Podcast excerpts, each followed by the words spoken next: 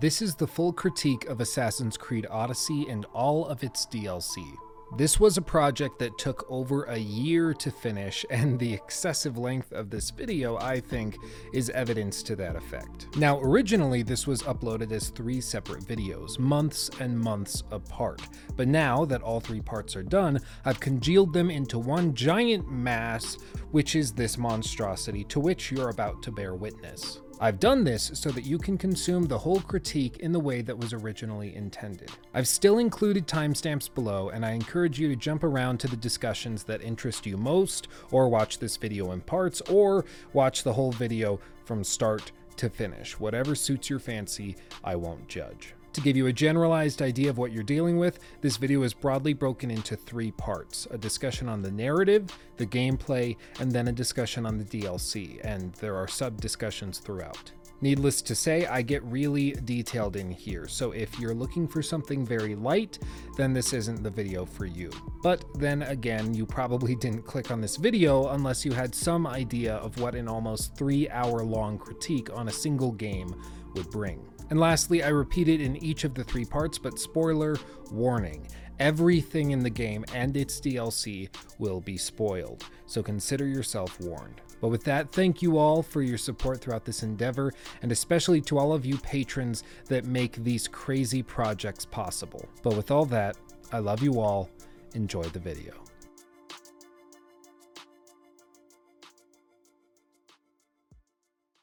Assassin's Creed Odyssey launched on October 5th of 2018 to critical acclaim.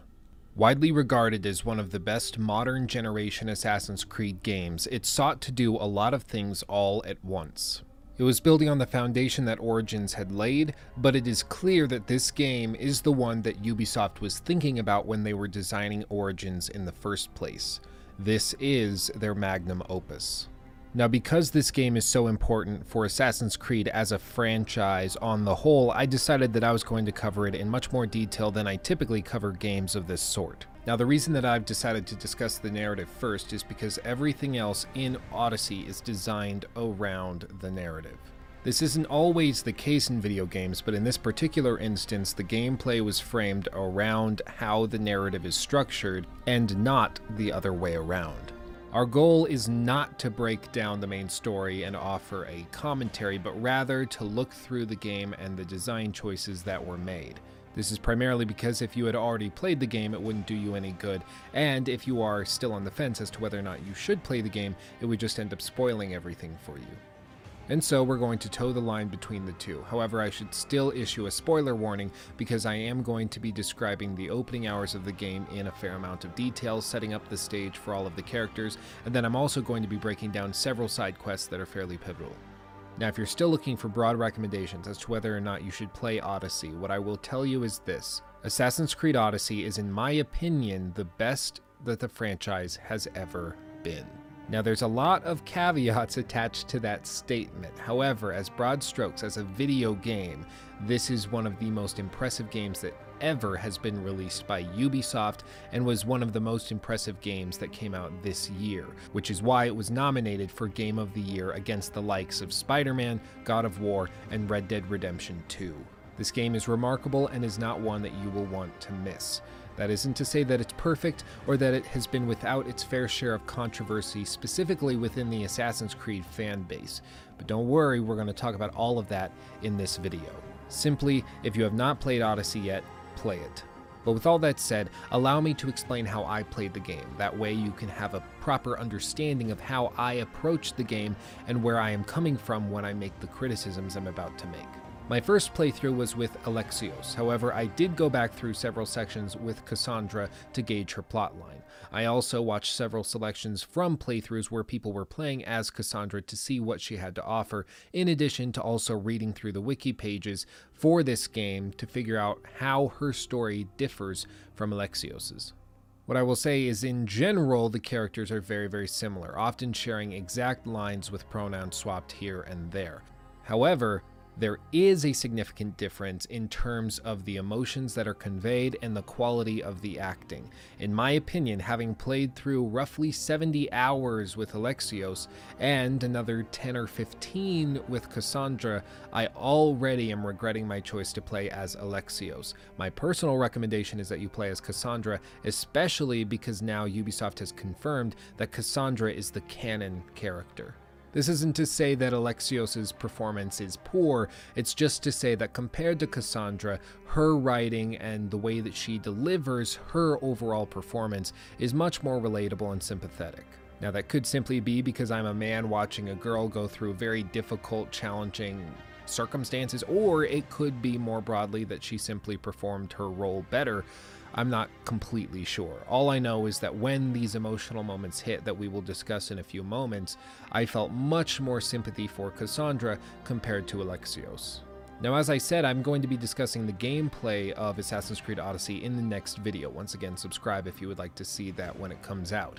However, I do think it's important to communicate that over the course of both playthroughs, I bounced between multiple difficulty levels to try and gauge how the leveling system worked at these different difficulties.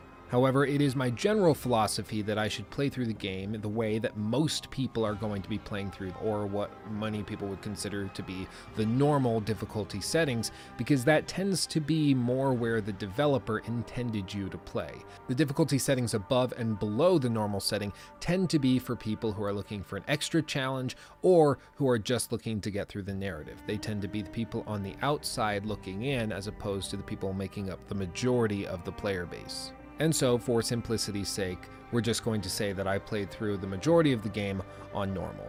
As I said a moment ago, I spent about 75 hours roughly playing through as Alexios, and I spent another roughly 13 to 14 hours playing as Cassandra. However, by the time that I'm done making this video, there will probably be another 5 hours added to each of those as I go back to capture additional footage. I also went all the way through to the very end of the game with Alexios going through each of the three phases of the ending, which I'll explain later. But with all of that said, let's get into it. Assassin's Creed Odyssey as a game stemmed from one decision that Ubisoft made fairly early on, and that was to transition and make this series land as close to The Witcher 3 as possible, a simile that is so often drawn that I will not be mentioning it further for the rest of this video. This isn't because I think it's a poor simile. In fact, there's interviews that the game's director has given where he said outright this is what they were trying to do. But rather, I want to criticize and look at this game as a standalone product and not as a direct competitor to one of the best games ever made. Now, for some, this shift in focus was a bad decision. However, I would argue that it isn't. Assassin's Creed has had great worlds and world design in general going all the way back to Assassin's Creed 2. And with each consecutive release, it has seemed as though Ubisoft is aiming to broaden their horizons and make their games more open world exploration based titles as opposed to stealth linear titles. And I think that that's not even a controversial thing to say because when you compare it to any of the games that have released in the last five years, that's the general trend. Starting with Assassin's Creed 3, they slowly started expanding the world, doubling down on hunting mechanics, crafting, and the like. And then once they expanded into Unity, they tried to go back to stealth mechanics. That game had some issues though. And then Syndicate came out with the open world focusing once again on exploration, gang management, crafting, and all sorts of collectibles. Based on the timelines we've been given, it seems as though Ubisoft decided to transition towards the direction of Origins and Odyssey around the release of Assassin's Creed Unity, which makes sense. That game was not well received, and so you would expect them to make a fairly significant shift afterwards. As I said, this design shift frustrated many in the Assassin's Creed community. According to a recent poll that I conducted, 38% of Assassin's Creed fans consider these new games not to be within the purview of Assassin's Creed as a franchise, but rather something else, arguing that Assassin's Creed has died. For some, this means that they're not going to be playing Assassin's Creed games moving forward because they miss the stealth based, more linear adventures of Assassin's Creed 2, Brotherhood, and the like.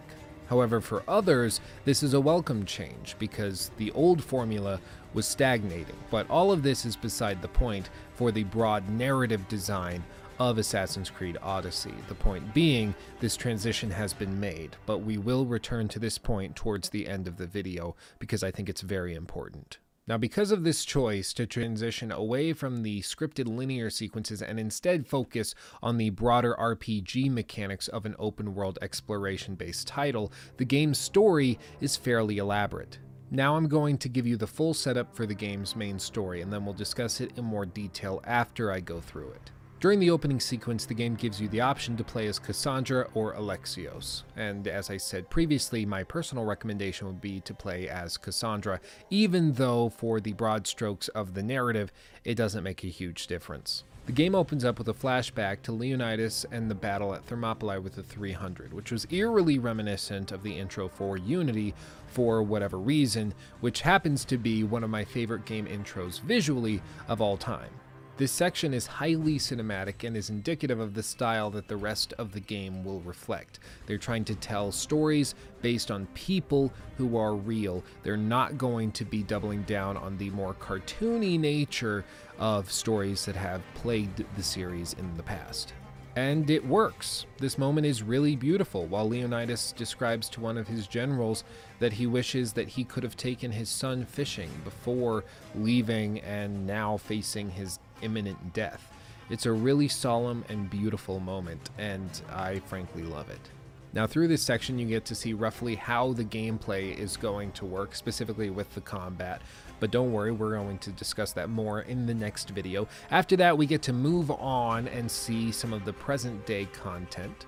These moments in the most recent Assassin's Creed games have been very, very minimal, and so we're just going to slide past it for now because quite clearly to Ubisoft, these moments are not as important as they used to be. Point being, the same girl that we saw in Origins is still hunting down artifacts and apparently has a sidekick now. After this, they make you choose which character you want to play as, and then you get introduced to the player character in a fairly underwhelming way, which is actually pretty interesting. When compared to how Origins introduced the player to Bayek, it is surely intentional. When introduced to Bayek, the player saw him chasing down one of his son's killers, and you see him very gutturally screaming and hollering all the way up until the point when he chooses to very gruesomely kill this man. It's very, very interesting and violent, and it catches the player's attention. Whereas in Odyssey, we're introduced to the player character with a nice gliding and calm trip across the countryscape on the island of Kefalonia, at which point the camera then swoops into whichever player character you selected when you see them humming and singing to themselves while sitting on a roof. It's very calm and sets the stage for what the first roughly five hours or so of the game are going to be. Now, to me, it seems that they introduce you to your character this way so that you feel the same way that they do. This is known as an empathetic setup. Basically, they want you to feel as pigeonholed on this small island as the person on screen. And it works. You just watched Leonidas fight a bunch of Persians in a very gruesome battle, and now you are sitting on a rooftop humming to yourself.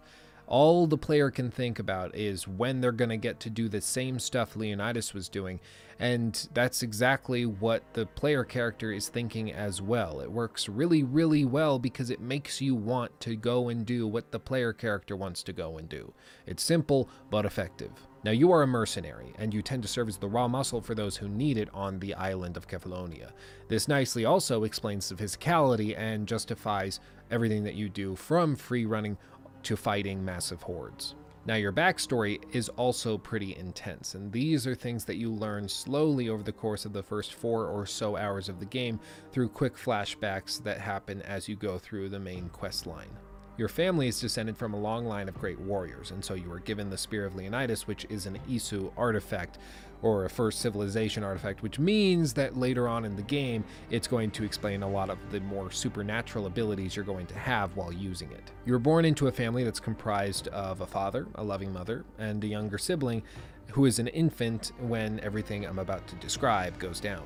As you would expect, if you choose to play as Cassandra, Cassandra is the older sibling and Alexios is the baby, and the opposite is true if you choose to play as Alexios. Nikolaus, who is your father and a Spartan general, trains you in the proper ways of survival and combat. And you see this in a couple of cutscenes, which are very beautifully rendered and animated, and are very, very sensitive and delicate, and establish this sense that the characters you're watching actually do care for each other. It's a nice change from games such as Syndicate, which is the last title that this particular team worked on, wherein you feel as though Jacob and Evie Frye feel for each other, but it's a much more rivalrous relationship. We don't get to see any backstory or have any real motivation to justify why they care for each other. You kind of have to take it on blind faith. Basically, life is good for this young family, and just as everything seems to be fine and dandy, the Oracle of Apollo, also known as the Oracle of Delphi, says that the younger sibling, whoever that may be, is going to lead to the downfall of Sparta, and therefore the leadership of the Spartan regime feels as though this child should be eliminated, because after all, the Oracle is the Oracle. And so they determine that the reasonable reaction to this news would be to kill your younger sibling by throwing them off of the top of a mountain. But it is important to stress that the parents weren't happy about this. Nikolaus dreads doing it, but must, or else he and his whole family will be deemed traitors who are apparently complicit in allowing the downfall of Sparta because the oracle claimed that the child would lead to the eventual downfall. So if you were to stop the child's destruction, then you would in turn be complicit in the destruction of Sparta, therefore being a traitor. Your mother is not amused and is screaming for them to stop while it happens. It's pretty intense, and I'll just let it play. The Oracle has spoken! To prevent Sparta's fall, the child must fall first. You can't let this happen! Please, he'll do no harm. He'll help us. He will lead us. Silence!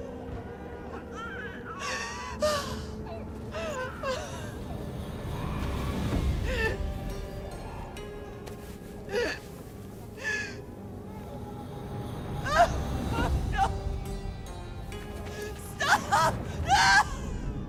You can't!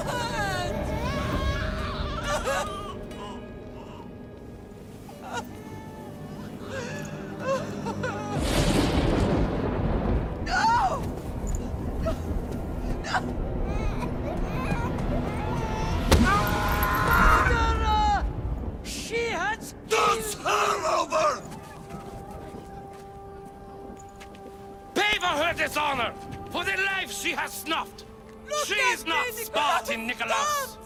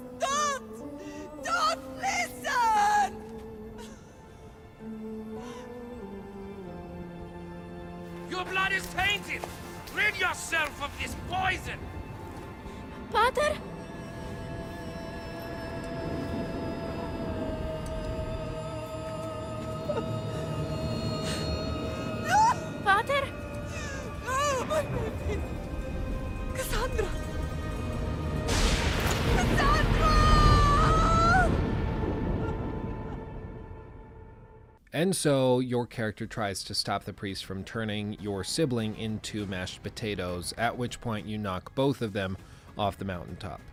And so you are immediately deemed a traitor, and this means that your father Nicholas must throw you off of the cliff as well, because if he doesn't, it means that he will be complicit in the destruction of Sparta and in the death of a priest, which is obviously not okay. And so he throws you off as your mother screams in the background. It's um, what they call a classic lose lose situation.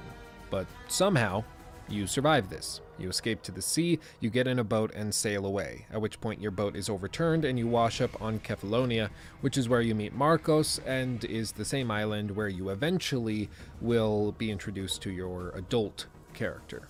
And so, in this moment where we are first exposed to our player character, what's been going on is that since we washed up on shore, we have been working for this gentleman, Marcos, who runs a bunch of different businesses, lends money out, is basically a scumbag, and we are his hired muscle. We do all of his dirty work. But recently, we've pissed off a guy named the Cyclops, who basically owns Kefalonia, is very wealthy, and very powerful. Turns out that Marcos owes you money for some of the things that you've done for him across the island, but instead of paying you back, he borrowed more money from the Cyclops and then bought a vineyard. Turns out this is pretty funny because Marcos, when we're introduced to him, basically makes it clear to everybody that he has no idea what he's doing and just liked the idea of buying a vineyard, so he borrowed a ton of money and then bought it. I'm sure we all have friends who behave that way. Heck, I might be one of those people too.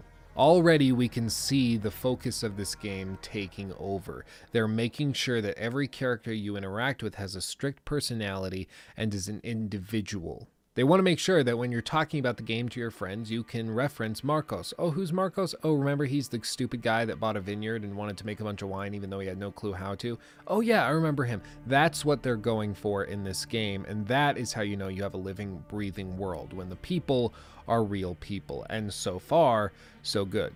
And so Marcos says that he can pay what he owes you if you do some things for him so that he can get his money back. One of which includes stealing the fake eye of the Cyclops, which is made of obsidian, which they could sell. And so you steal it, at which point Marcos reveals to you that you couldn't actually sell it because everyone on the island knows that the eye is property of the Cyclops, and so the only way you could sell it is if you were to somehow get off the island. So you're already back where you started. And normally I would be upset that the developers put me on this wild goose chase only to all of a sudden explain that it didn't actually matter because the characters couldn't actually use the thing that they stole or obtained.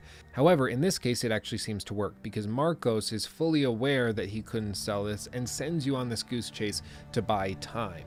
And when Cassandra finds out about this, she is just as frustrated as the player character is going to be. You can be a little verbally rough with Marcos, but the problem still persists. The Cyclops still holds all of the debt, and he is soon going to come and collect. And so, Marcos tells you about a couple other projects that you can do for him to try to weaken the Cyclops so that you could eventually interact with him.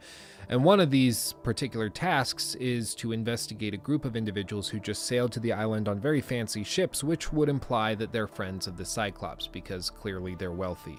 And so you go to the house where they've been staying, kill everybody involved, at which point a cutscene plays where you see a man named Elpenor step out of the house and offer you a quest. The quest basically involves sailing to a small island just offshore of the one you're currently on to collect a shroud, and once you return with the shroud, Elpenor is going to pay you. You bring the shroud back to him, and he pays you a ton of money. Turns out he doesn't even want the shroud, and that it was simply a test. He tells you that he needs you to kill somebody by the name of the Wolf of Sparta on the mainland.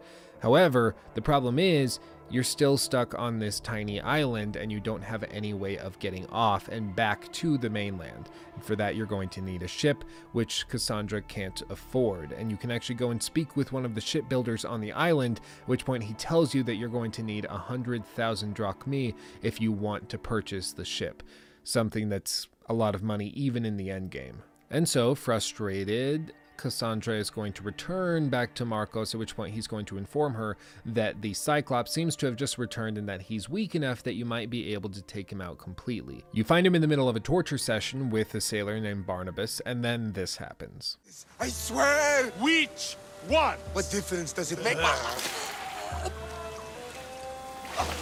All of them! I swear! All of them! I have never heard so much fucking god talk from one man in all my days. Let him go. No one on this island is allowed to say that word! Did he say Cyclops? Did he hurt your feelings? I don't like it when people call me that! Oh, I didn't. I... But you're so fat. I mean, big and strong. And you really do only have one eye. My eye. Give it to me. Give it to me, and I won't kill Marcos for having you steal it. Give it to me! You want it?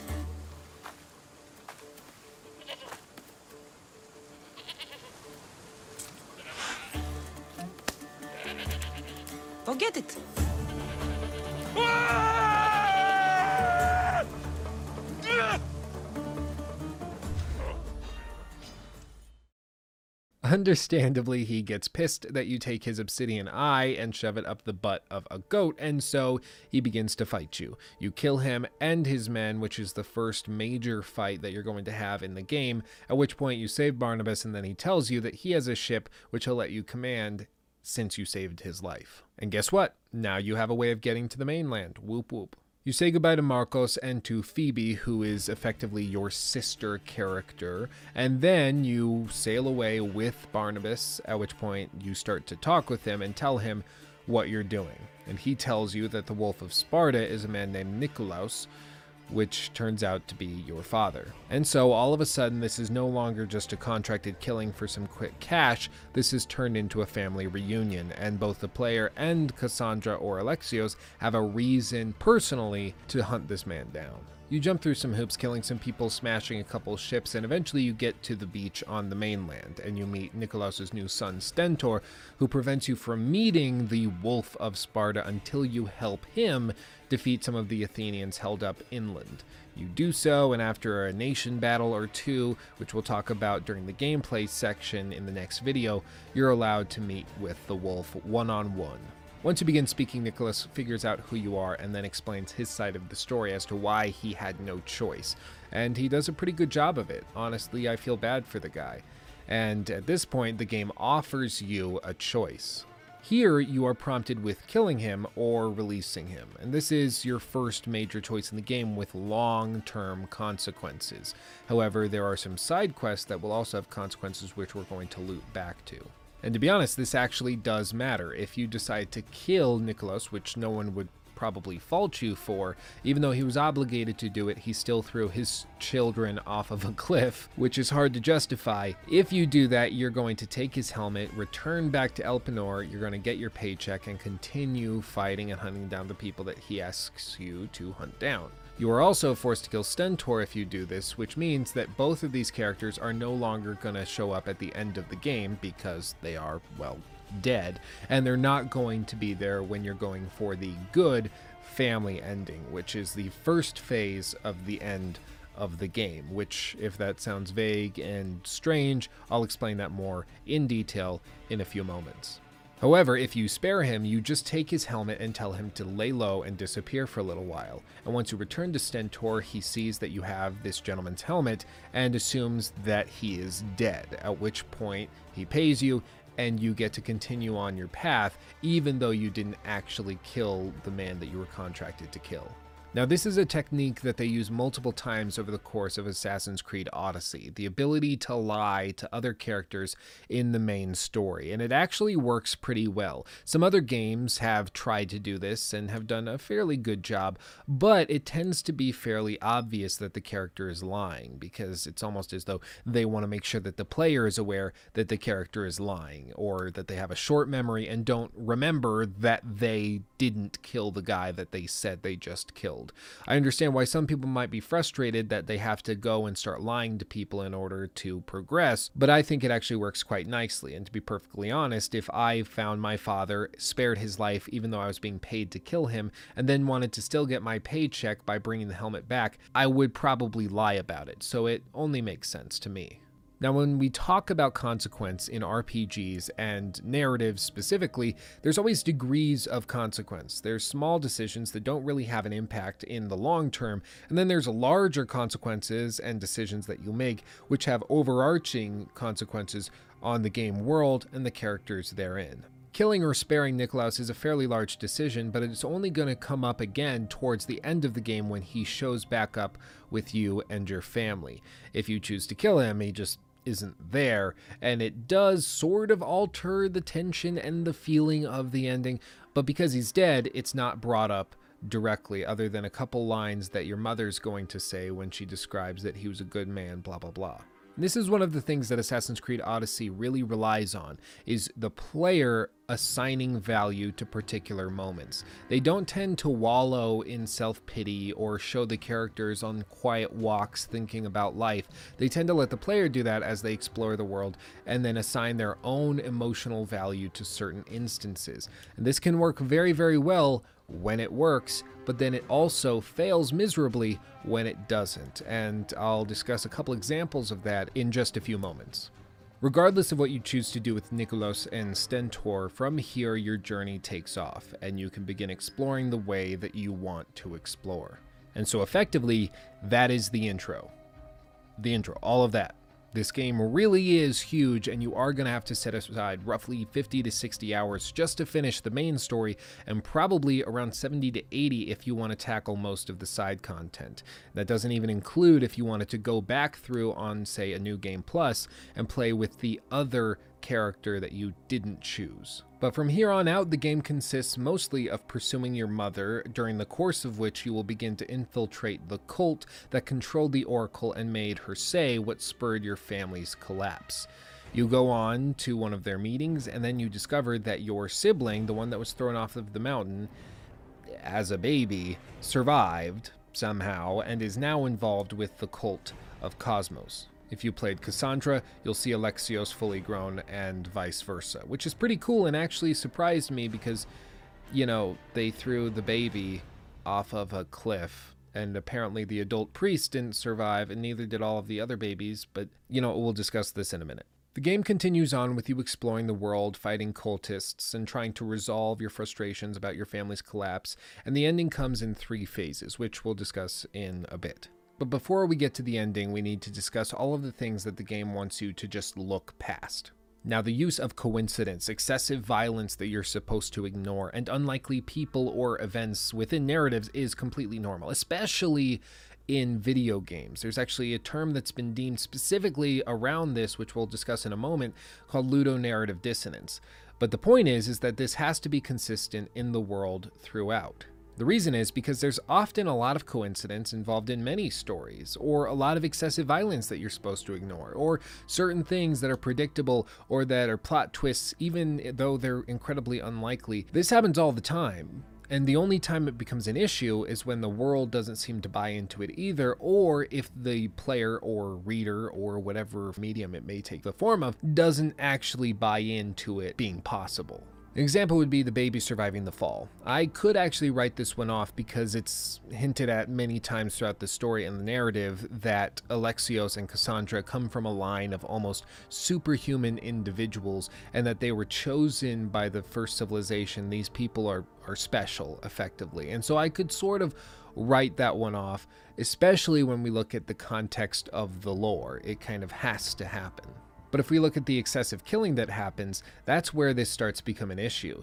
If we look back at Assassin's Creed 2, for instance, it's always stressed that when you take a life, you are taking a life. I did a critique of Assassin's Creed 2 where I broke this down in greater detail. If you would like to see that, make sure you check it out. And the nice thing about these early games in the franchise is that they always gave you stealth as an alternative to all of this. If you didn't want to kill untold hundreds of people, you could avoid it by sneaking around. And of course, there were exceptions to that rule, as there are in any game or any instance. But that was always the underlying theme was that human life has value and you only take the lives that you need to take. Here, that's been stripped and you can kill 15 dudes just to have a short conversation with another in order to progress the plot line. And my question is are we just supposed to ignore that? If not, why not mention it? It is a video game, but still it is an issue. Other games have dealt with this properly, in my opinion, such as in Red Dead Redemption 2. I won't spoil anything major, but there's a moment where Arthur is forced to look back on his life and judge whether or not he's been a good man. And he looks back, and based on your honor, basically your morality, he can either say that he's been a good man and he's done a good job, or he's been a rotten man. At which point you can choose to either double down on being a bad man or a good man, or you can try to save yourself, hence the name Red Dead Redemption. In Odyssey, though, there's never a moment other than a few offhanded lines, which I don't take seriously, and apparently neither did the character or the writers, where the character actually looks back and realizes that they might be doing more harm than good, that they are responsible for killing thousands of people just to find their family or just to get some quick gear or upgrade these things. It's supposedly ignored which is where we come to ludo narrative dissonance as a major issue. Ludo narrative dissonance is effectively a phenomenon that happens when you have a character such as Nathan Drake, for instance, who's supposed to be a good guy who's doing everything right and is fighting the bad guys, but at the same time, he's killing hundreds and hundreds of innocent people just to get through a particular level. And usually, how this is justified is that the writers will say only things that happen during cutscenes are considered canon. However, that isn't necessarily the case when you're talking about a game like Uncharted or Assassin's Creed Odyssey, because many of the cutscenes blend flawlessly into the gameplay. And you'll have characters describing that you need to go and kill this individual in order to get past this guard, in order to get past that wall, in order to get past X, Y, and Z. And so that doesn't quite work. And unfortunately, in Assassin's Creed Odyssey, just like with many narrative based games, it's just ignored, and you're expected to ignore it and move on, not think about it or dwell on it for very long. The games that come along that do recognize just how many people are being killed and slayed for some sort of selfish pursuit those games do very, very well. An example being Red Dead Redemption 2, where there is an honor mechanic actively employed that has an impact on the ending you will get in order to drive healthy and reasonable behavior. So you aren't just killing untold hundreds and hundreds or thousands and thousands of people. And it is frustrating because stealth, for the narrative's sake, is usually a very important element. The ability to be more of a pacifist and get to get through missions without needing to kill anybody. It's a very important element of game design, especially when we're dealing with an intense narrative where we're supposed to relate to and feel pity for our protagonists. But unfortunately, in Odyssey, it's almost completely ignored for the sake of the new fun combat. It's understandable, but it does limit how much I can care for Cassandra and Alexios. And this is especially true for Alexios, because Alexios' voice actor tends to revel in the violence, as you would kind of expect a young man to do. However, Cassandra tends to approach it more delicately, almost as though she doesn't want to be violent or to be doing these things, but she was forced to by way of her birth and by way of the circumstances surrounding her childhood. Another example of things that we're just supposed to accept and ignore all of the other implications would be the mythical creatures that we come across towards the end of Assassin's Creed Odyssey. For many, these will seem a bit jarring. They do make an active effort to ground these creatures in the lore of this particular game, but in the broader context of the franchise, it's a bit of a stretch. Basically, you encounter a griffin, a cyclops, a minotaur, and Medusa. And these are some of my favorite moments of the game in terms of graphics and gameplay, especially because you hear them talking about a minotaur for so long. You go to islands where they're still discussing it, where they're worshiping a minotaur, and all the while you're just expecting to possibly see this thing and you never do until the very end of the game when you actually can interact with it and fight it. It's absolutely awesome. And it included some of my favorite boss moments that I've had this entire year, even with the likes of God of War having come out as well. Now, there's always been supernatural forces at play within Assassin's Creed games. It's always been there since the very first title, but we haven't seen them manifest in this kind of way before, at least in the main game. In Assassin's Creed Origins DLC, there were many supernatural designs and moments, and to be honest, I loved that DLC, and it was one of my favorite uh, downloadable content packs of any game that came out within the last few years. But basically, it's an excuse to have an epic boss battle that looks cool and is a tad nerdy, but that's basically all it is. It's form over substance. You're not to take it super seriously. I don't think anybody is going to be looking at Assassin's Creed Odyssey, seeing that there's a Minotaur, a Griffin, a Cyclops, and Medusa in the game, and assume that the writers just naturally stumbled upon having those moments and encounters happen. Quite clearly, the game designers said, wouldn't it be awesome if we could have the player fight a Cyclops and then a Minotaur at the end of a labyrinth? wouldn't that be cool? How can we justify that in the game world? That's clearly what happened here. And if you're playing this game as a game first and a lore based narrative experience second, it's great. But if you go into it with the latter perspective leading the way, it might be a bit jarring and frustrating. And this is where a lot of long term Assassin's Creed fans have become upset with the franchise. Ubisoft has stopped since Origins pretending that Assassin's Creed is supposed to be realistic, and has instead doubled down on the fun magic stuff that happens. I understand why people might not like it, but this is clearly the way that it's headed. They wanted to have this be their open world fantasy action RPG. They've moved on from the attempts at grounded narratives from years past. Simply, Ubisoft doesn't want you to take Assassin's Creed super seriously. They want you to play it as a fun, open world exploration based title with some RPG mechanics. They don't want you to approach it as a present day storyline based, narrative driven experience focused on Abstergo, the Templars, and the idea that there's this new world order that's trying to eliminate free will in humanity. That is still at play. That's still a theme that goes on in the background of the game, but that's not what the game itself is about. That's what the overarching narrative's about, but that's not the lens that you should view the game through. Now, this is a video game, but I would argue that all of this realism still does matter because this is an RPG. RPGs need worlds that are committed to themselves. And Ubisoft, my one major criticism of them is that they're scared of commitment. Now, Assassin's Creed Odyssey's director, a guy by the name of Scott Phillips, has actually said himself that The Witcher 3, The Elder Scrolls, and Fallout are among his favorite games. And he said, quote, that's where we wanted to push Assassin's Creed as a franchise into those games. More choice for the player, end quote. The issue being, if you want a truly grounded and interesting RPG, the entire world has to be on the same page. In The Witcher 3, Elder Scrolls, and Fallout, weird stuff happens all the time, but everyone in the world is on the same page, and everything that happens is believable in the world. When you have an issue is when things happen that are not grounded in the world that they've created, such as in Fallout 4 with the boy in the refrigerator, which is, at this point, a living, breathing meme. Now, RPGs have a lot of moving parts, but for the moment, we're going to look at the world's narrative themes specifically because we're going to discuss narrative consequences soon. Now, all of this is very tough to criticize because whether or not it works for you is all dependent on how you approach the game. Now, for me, it's fun and lighthearted and a game first, while being a grounded story second. I don't tend to take the narrative of my Assassin's Creed games very seriously. While some of you might, I personally don't, and so the game works pretty well as a fun, lighthearted RPG. But if you are approaching it expecting the depth of some of these other games we've discussed, you might find yourself being sorely disappointed because simply that isn't Ubisoft's intention when they develop a game like this. Now, something I can quite easily criticize is how the game tries to end itself.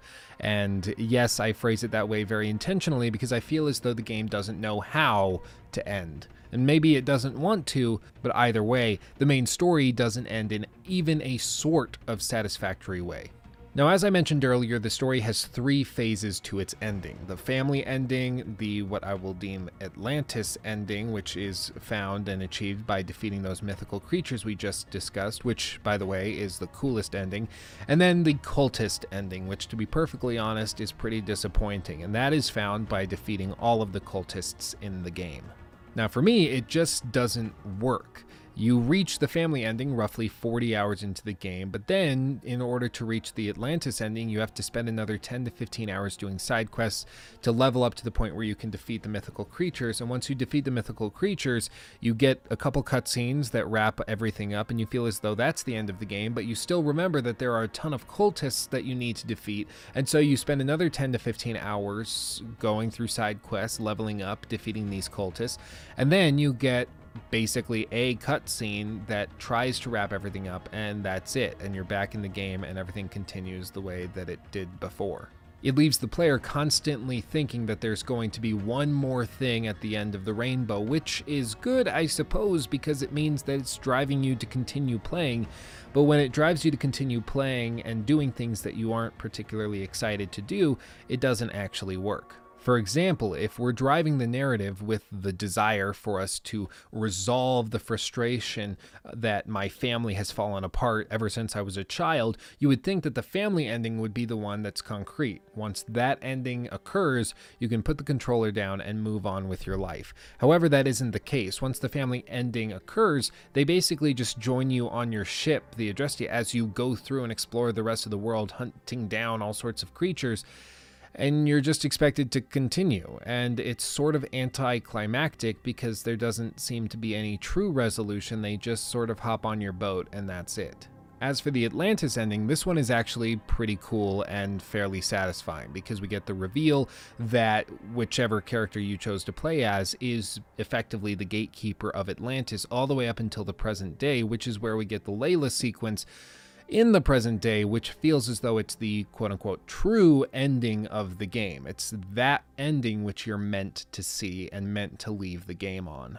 The ending cutscene sort of reflects this because you'll see your character discussing with Barnabas and a couple of other people, depending on the choices that you've made, what they're going to do now, what they're supposed to do now that everything seems to have come to an end.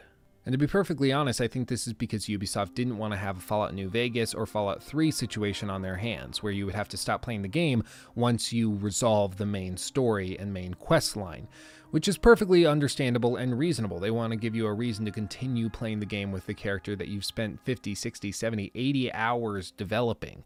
They don't want any complete satisfaction and resolution because that would then remove the drive to continue playing, especially because it looks as though there's not going to be an Assassin's Creed game in 2019, meaning that Odyssey is going to be their long term cash cow through DLC for the next year, which means that they don't want to end player involvement by having a really conclusive main story. They want to leave the door wide open. It's understandable, but especially for a narrative based RPG game, or at least a game that's trying to be that, it's frustrating. Now, as for satisfaction in general in the narrative, we can look at consequences in general. For me, and in my opinion, satisfaction in RPGs tends to be born out of these consequences. And to be perfectly honest, the game has many of these consequences in varying degrees, as we discussed earlier, and even a few surprises, such as discovering that your sibling is a member of the cult. It makes sense in the broad scheme of things, especially when you consider that they would have had to hire voice actors, so they might as well double down and have them play multiple roles effectively. It, it just kind of makes sense. And for resolving your family troubles, it's not a bad idea. And thankfully, they took many things into consideration to ensure that your choices would even affect the lives of your direct family members. So, if you make certain choices throughout the main story quest, you will eventually reach the top of the mountain where all of this started and where you were both thrown in the very, very early stages of your lives. And you have the choice where you can either save or try to save your sibling, or you can kill them because they've committed too many crimes against Sparta, against humanity, blah, blah, blah. And for this, I'm very thankful that they didn't chicken out and force everybody to get along, or chicken out and force you to kill them in order to avenge your father or whatever it may be. It's very, very nice and delicately handled. There's other surprises that they pull out occasionally as well, such as revealing that Nicholas is not actually your father, but is actually your stepfather, and that your true father is somewhere out in the world, only to encounter him much later on in the game. Probably the most stark example, however, I could draw of consequences motivating the story and vice versa would be Phoebe's death in Athens. Phoebe, as I said, is the sister character that you see in the early stages of the game and keeps popping up. Eventually, she finds her way to the mainland, which is surprising because it took your character killing many, many people in order to get to the mainland, but she just happens to stumble her way onto the mainland and find you. But regardless, as we discussed, coincidences do happen for the sake of narrative delivery. But as you speak with her and as you go through the rest of the main story in Athens specifically, everything starts to fall to crap. Plague comes, war overreaches the land, and eventually Phoebe is caught up in the middle of it. And as far as I'm aware, there is no way to save Phoebe. She will die no matter what. Now, while this isn't a direct consequence of player choice, being that it can't be stopped, it is a reflection of consequence upon the overarching story and narrative. So it does still hit the player as a consequence of their actions, even though the player couldn't have done anything to change it. And this beat in the story is actually pretty well designed, and I think it works quite well. I just wish that they had focused on it a little bit more and drawn it out a little bit further. There are later mentions to ensure that she was properly buried, which are a nice touch, certainly, but there isn't a huge character shift as you would have expected, at least in terms of the delivery of lines and the overall performances. Effectively, Phoebe dies, and then there's about 10 minutes of cutscenes and scripted dialogue sequences after that, and then everything goes back to normal and is hunky dory. There's no uh, mentions of it while you're on horseback. There's no uh, introspective moments with the player character just out in the world. It just happens, and you're expected to just move on. Once again, as we said earlier, most of the emotional weight of these moments have to be given by the player. You have to assign emotional weight to instances such as these, otherwise, they simply aren't going to hit you at all. And there are many more examples that I could draw of emotional moments hitting in surprise instances or as a result of your actions, whether direct or indirect. But the pacing in general of these moments tends to be what's messed up, which is, to be honest, expected of a team that hasn't done an open world RPG such as this before. Writing in these narrative beats is fairly straightforward. If you hire a half decent writer, they can do that. However, making sure that it paces with the gameplay properly is really, really difficult difficult. Some games do it really well and others struggle with it immensely. But to be perfectly honest, I believe that they could have reflected this if they had taken a few steps, which I'll reference in a moment. Now, this leads us into the discussion of consequences within an RPG in general. And in Assassin's Creed Odyssey, there are a lot of consequences reflective of your actions. One of the earliest and simplest examples that I could draw happens on Kefalonia, the island where you begin the game, and is usually tackled within the first few hours of gameplay. And it's a quest called Blood Fever. In this quest, it's fairly straightforward. Phoebe tells you to go and investigate this family, who is the family of a friend of hers. You go down there and realize that everyone's sick, all of the buildings have been burned down, and something strange has happened. You speak with the guards that are holding this family hostage, seemingly, and find out that this family is also infected. And so, if you want to save the island from whatever plague they happen to be infected with, you have to turn a blind eye while the guards draw their swords and kill the family, including children, in order to save the island or if you stop the guards from doing this, you will likely damn the rest of the island to the same sickness that took over the rest of this small portion of the village. It's both a tough and easy decision all at the same time. The fact that they add in the kids there really drives it home and makes it difficult to decide what to do because, on the one hand, you don't know how sick this family actually is, but on the other hand, you know that it's a plague and we are on a remote island, and should the plague take over, everything could collapse. And the fact that this quest happened so early on in the game is almost cruel from the developer's perspective because the player doesn't know to what extent consequences are going to be present within the game. And so they're likely thinking, well, it couldn't be that bad. Maybe like another house is going to die and they'll burn it down, whatever. Even that would be cool. I'm sure it's not going to be extensive. But as I can report here for you now, there are drastic consequences based on your decision in this moment. If you choose to save the family and kill the guards that are going to kill the family, what's going to happen is you're going to leave the island on your ship thinking everything's hunky dory, and later on, Barnabas is going to tell you that a sickness has overrun Kefalonia and that you shouldn't go back there for fear of becoming infected as well. If you do return back to Kefalonia, what you will see is that there are piles and piles of bodies that are being burned because that family went on to infect other people who infected other people, and the entire plague has spread. So, in saving four people, you ended up killing likely dozens upon dozens, if not hundreds more. And the most impressive thing about this is that most people are probably not going to encounter this whatsoever. They're going to hear Barnabas say something while they're sailing across the sea, ignore it or tune it out and just move on. They're not going to connect that their decision to save that family in order to make Phoebe happy had long lasting repercussions for the life of those living on that island. It's a really nice touch, and it's something that reflects very, very well for the direction Ubisoft is going if they're trying to tackle this as an RPG with real consequences in the world that they have built. On the flip side, if you choose to walk away and not interfere, the island is fine. Phoebe gets pissed at you at first, saying that you should have saved them and that that's her f- friend and that by not saving them, you're a bad person, all of this stuff.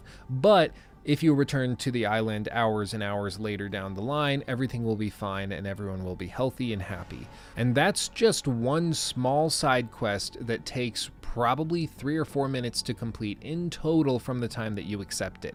It's tiny, but there are huge consequences as a result of your actions.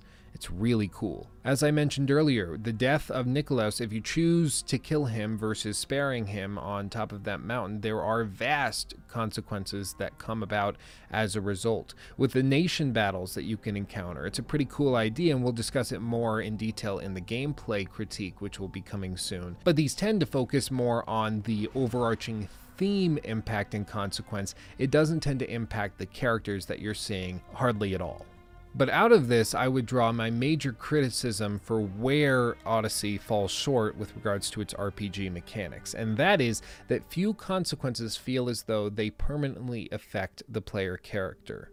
What I mean is, in the same vein as Phoebe's death, that's something that should permanently change an individual, their outlook on life, and everything that they do. But when you're playing through the game as Alexios, you feel as though it's just another day on the job. Sure, a couple cutscenes change and a couple lines are delivered that make him sound sad, but it's not a huge event in his life. There's later references to it and th- times when he asks them to make sure that they gave her a proper burial and things like that, but it doesn't change his outlook on the world as you would expect that it would. Or maybe it would reflect and force him to change his stance on violence. And from that point out, there is a morality meter where he's forced to play much more pacifistically. That could be really, really interesting, and it would be a reflection in the gameplay to enforce an emotional response that the character is actually having. But once again, that would require a bit of courage and bravery on Ubisoft's part in order to force the player to go through the game a certain way to reflect an emotional change in the character as a result of a particular consequence that happened within the world. That's not something that Ubisoft is known for, and I doubt it's something that they will become known for. It's just not their forte. Now, as for side quest consequences, as I pointed out with the example of the Blood Fever side quest, some of these are really, really good. A lot of these quests are downright hilarious and offer some really interesting and surprise twists to the story, such as the Supirio side quest that I mentioned in the video. Assassin's Creed Odyssey proves something incredible. Links in the description.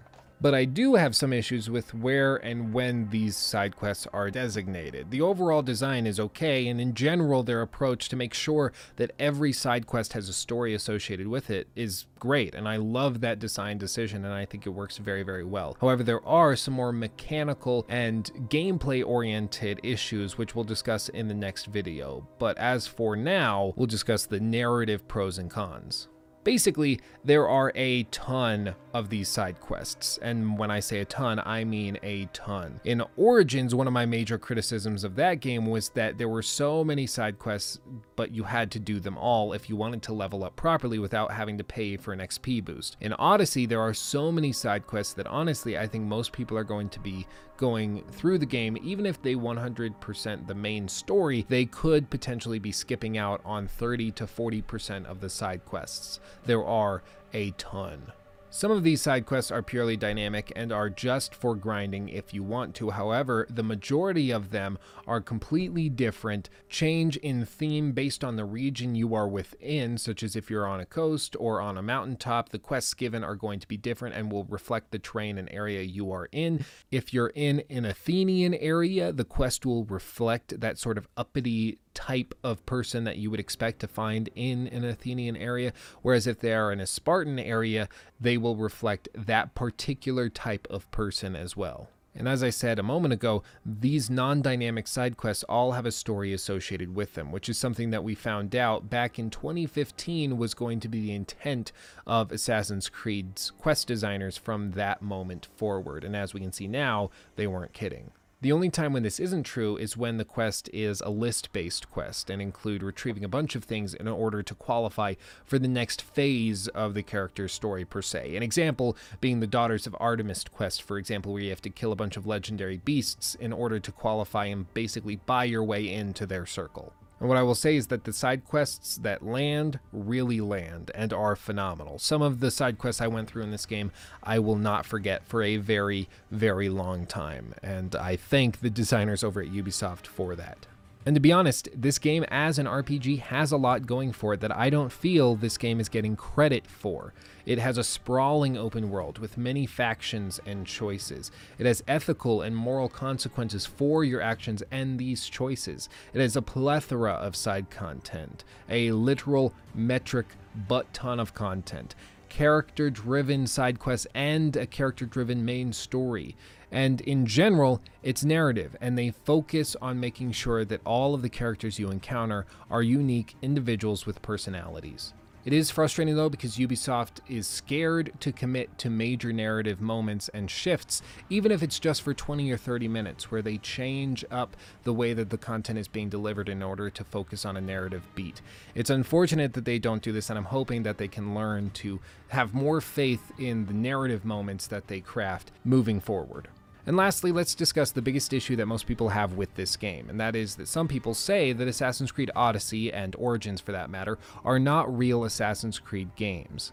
Now, the first thing I will say is that this estimation is perfectly fine and you're entitled to your opinion. However, this does not replace active criticism of the game, because if you want to do that, you need to criticize the game itself. You don't just get to criticize the fact that it bucked the trend from games that are anywhere from 3 to 10 years old. That doesn't mean that it's inherently bad. In fact, many of those games that it bucked the trend from were considered to be the worst in the series. So, yeah. What I'll also say is that the series has been moving away from stealth, which is most people's frustration with Assassin's Creed Odyssey and Origins, since Assassin's Creed 2. And the few times that they've tried to make stealth more important, or in some cases even the focal point, such as Assassin's Creed Unity, they tended to fail miserably. And yes, I know that Unity had a plethora of other issues, but the point still stands because the actual gameplay mechanic and the design choice behind it is what was criticized at the time, and not just the game as a whole. And regardless, managers are going to look back at that and not care what the minutia was or what the individual instances were. All they know is that Unity was more stealth focused than the previous titles and the titles that came after it, and it happened to do the worst. So for them, they don't really care. And to be perfectly honest, for Ubisoft and in general, people seem to prefer open world exploration over stealth. I'm not saying that this is better, but this has just been the direction that they've been going for a long time.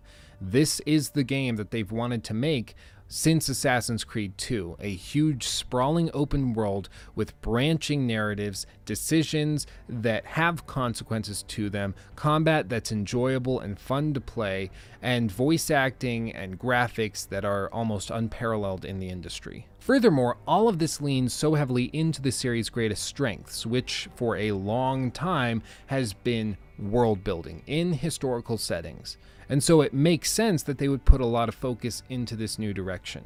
And so if you're an Assassin's Creed fan that doesn't like the way that they're headed, that's perfectly fine and you are absolutely entitled to your opinion.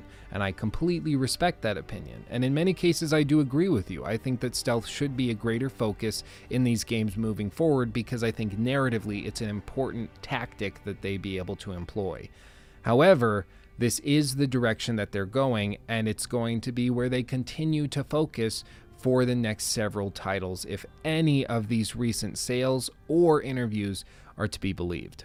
If you prefer the OG stealth based gameplay of Assassin's Creed 1 and sort of 2, that's okay, but understand that Ubisoft has not made stealth a main focus in these games since Assassin's Creed 2. If you're one of those people, that's okay, but just realize that you were never going to like Odyssey or Origins for that matter because you're still stuck on a game from almost a decade ago. I know that might sound harsh, but that's the truth as I see it.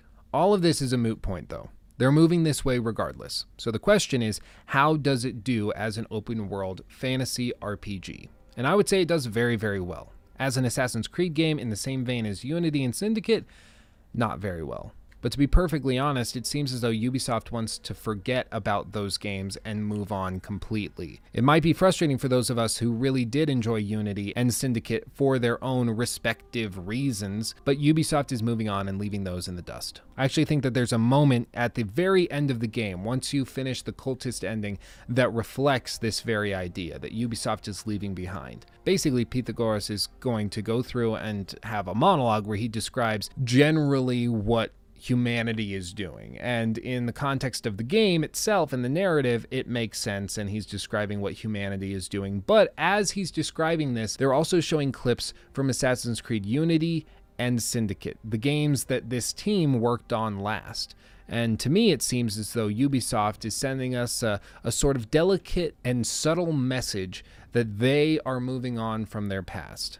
I'll let this clip play, and I want you to think about what is being said in the context of Ubisoft, not just the narrative.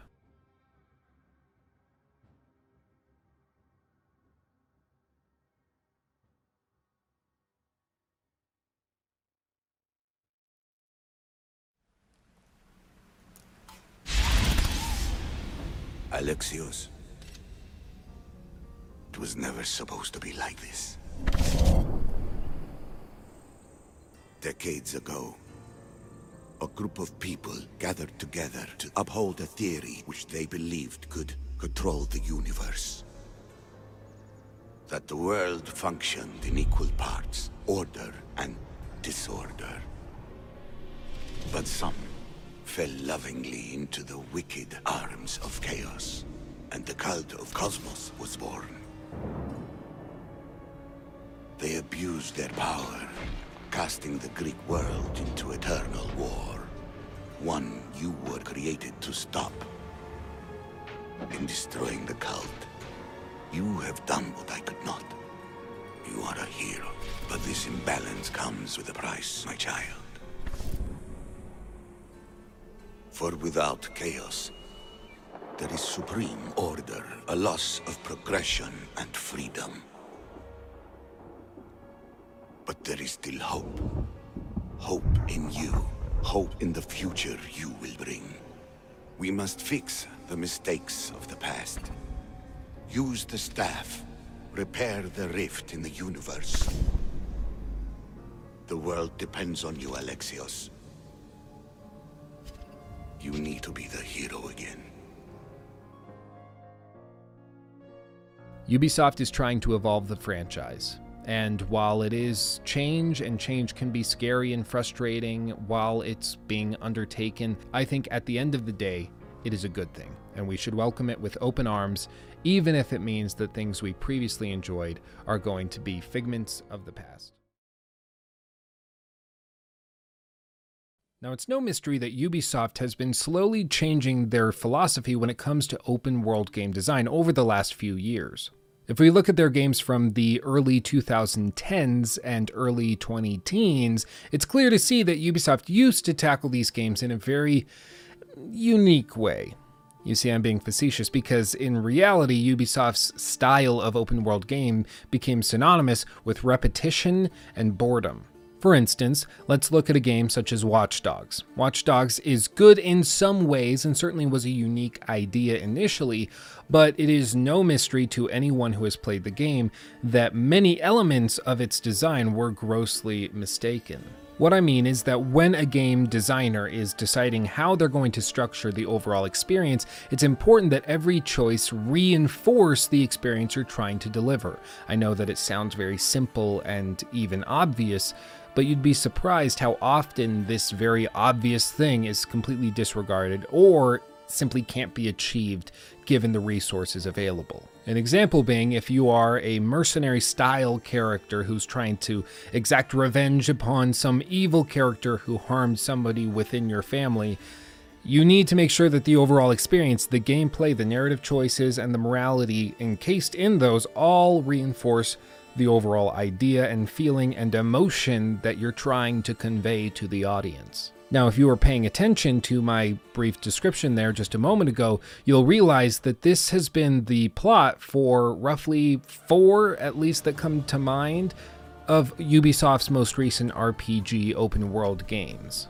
You play as a rough and tumble mercenary, which justifies all of the gameplay expertise that your character has in the form of fighting, dodging, climbing, running, all of these things that are not within the realm of possibility for most people. You're also trying to exact revenge upon some evil force, which justifies all of your actions and provides just enough justification for you to go through the rest of the game over the course of the next 20 to 80 hours, exploring the world, trying to hunt down these quote unquote evil people who are bad because they happen to know or work with the guy who did something messed up. It's a simple recipe, and for the most part, it works really well. As I said, we're not going to be tackling the narrative super in depth in this video, as I've already done that in the last video. Rather, I'm telling you this so that we can frame the overall discussion around gameplay properly. Now, every game has problems. Watch Dogs has had its problems, and every Assassin's Creed title has had its share of problems. I'm not here to directly compare and contrast and criticize one game over the other, because that's not what this video is about. Instead, we're tackling one specific game and trying to tear it apart. The reason that I'm talking about Watch Dogs is so that we can discuss where Ubisoft was and how far they've come. With Watch Dogs, you have a very stiff protagonist who's exploring a world that is fairly uninspired, very, very monotonous, bland, and uniform across the entire map. And more importantly, the gameplay, while fun initially with the gimmick of being able to hack into all sorts of different things from lights to steam machines to cars to security guard terminals, all of these things can create some very interesting situations for the player, but over the course of the game, it started to wear thin because it wasn't backed up in the rest of the game. It wasn't backed up in the narrative or in the music or in the character acting. None of it reinforced the experience. It was incredibly jumbled, and as a result, players had this disconnected feeling while they were playing the game, especially near the end. Now, all of this brings us to the question what exactly has Ubisoft changed over the course of the last few years, the last few entries of the Assassin's Creed series, and other games such as The Division and Watch Dogs 1 and 2? What have they done to change that formula to improve it based on the criticisms we have levied against them? Well, to me, it seems quite clear that the one major change that they have made is that they're moving away from a collectathon style of open world design towards a more interactive and dynamic style of open world. What I mean by this is previous Assassin's Creed games, such as even Assassin's Creed 2 way back in the day, had collectathons. So you would go through and you would have to collect all of these feathers and do all of these crazy obscure things in order to reach completion. That was what a major element of the content within the game was, was hunting down these unique items that you could only get in certain locations.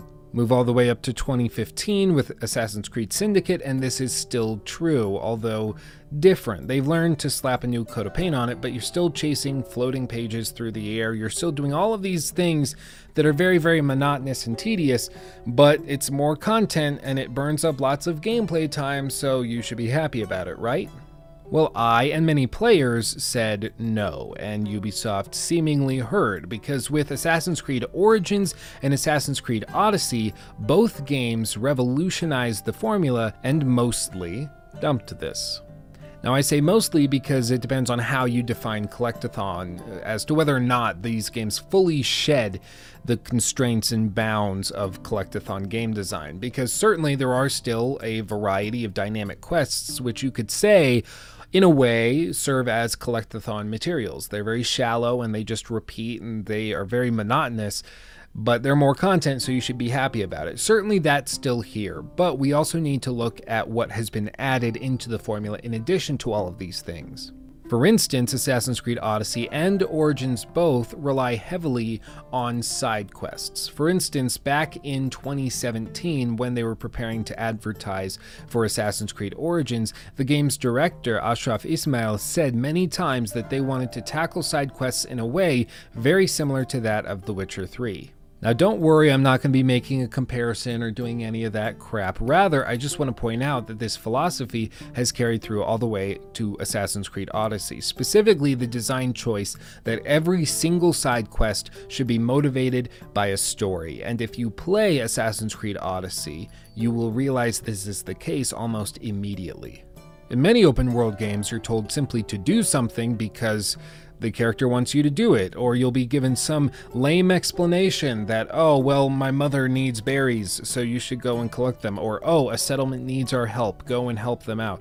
Things like that, which you could say is a story, but it, it isn't. It's completely missing the point. Rather, what is meant by informing a side quest with a story and having a story to tell within that side quest means that from start to finish, there's a character that's unique in the world who's living their own life and is trying to expand upon their prospects or enact some action upon the world or other characters within it, and they need your help to do so. And over the course of the side quest, you get to participate in that experience, so you go from point A to point B with the characters within the quest.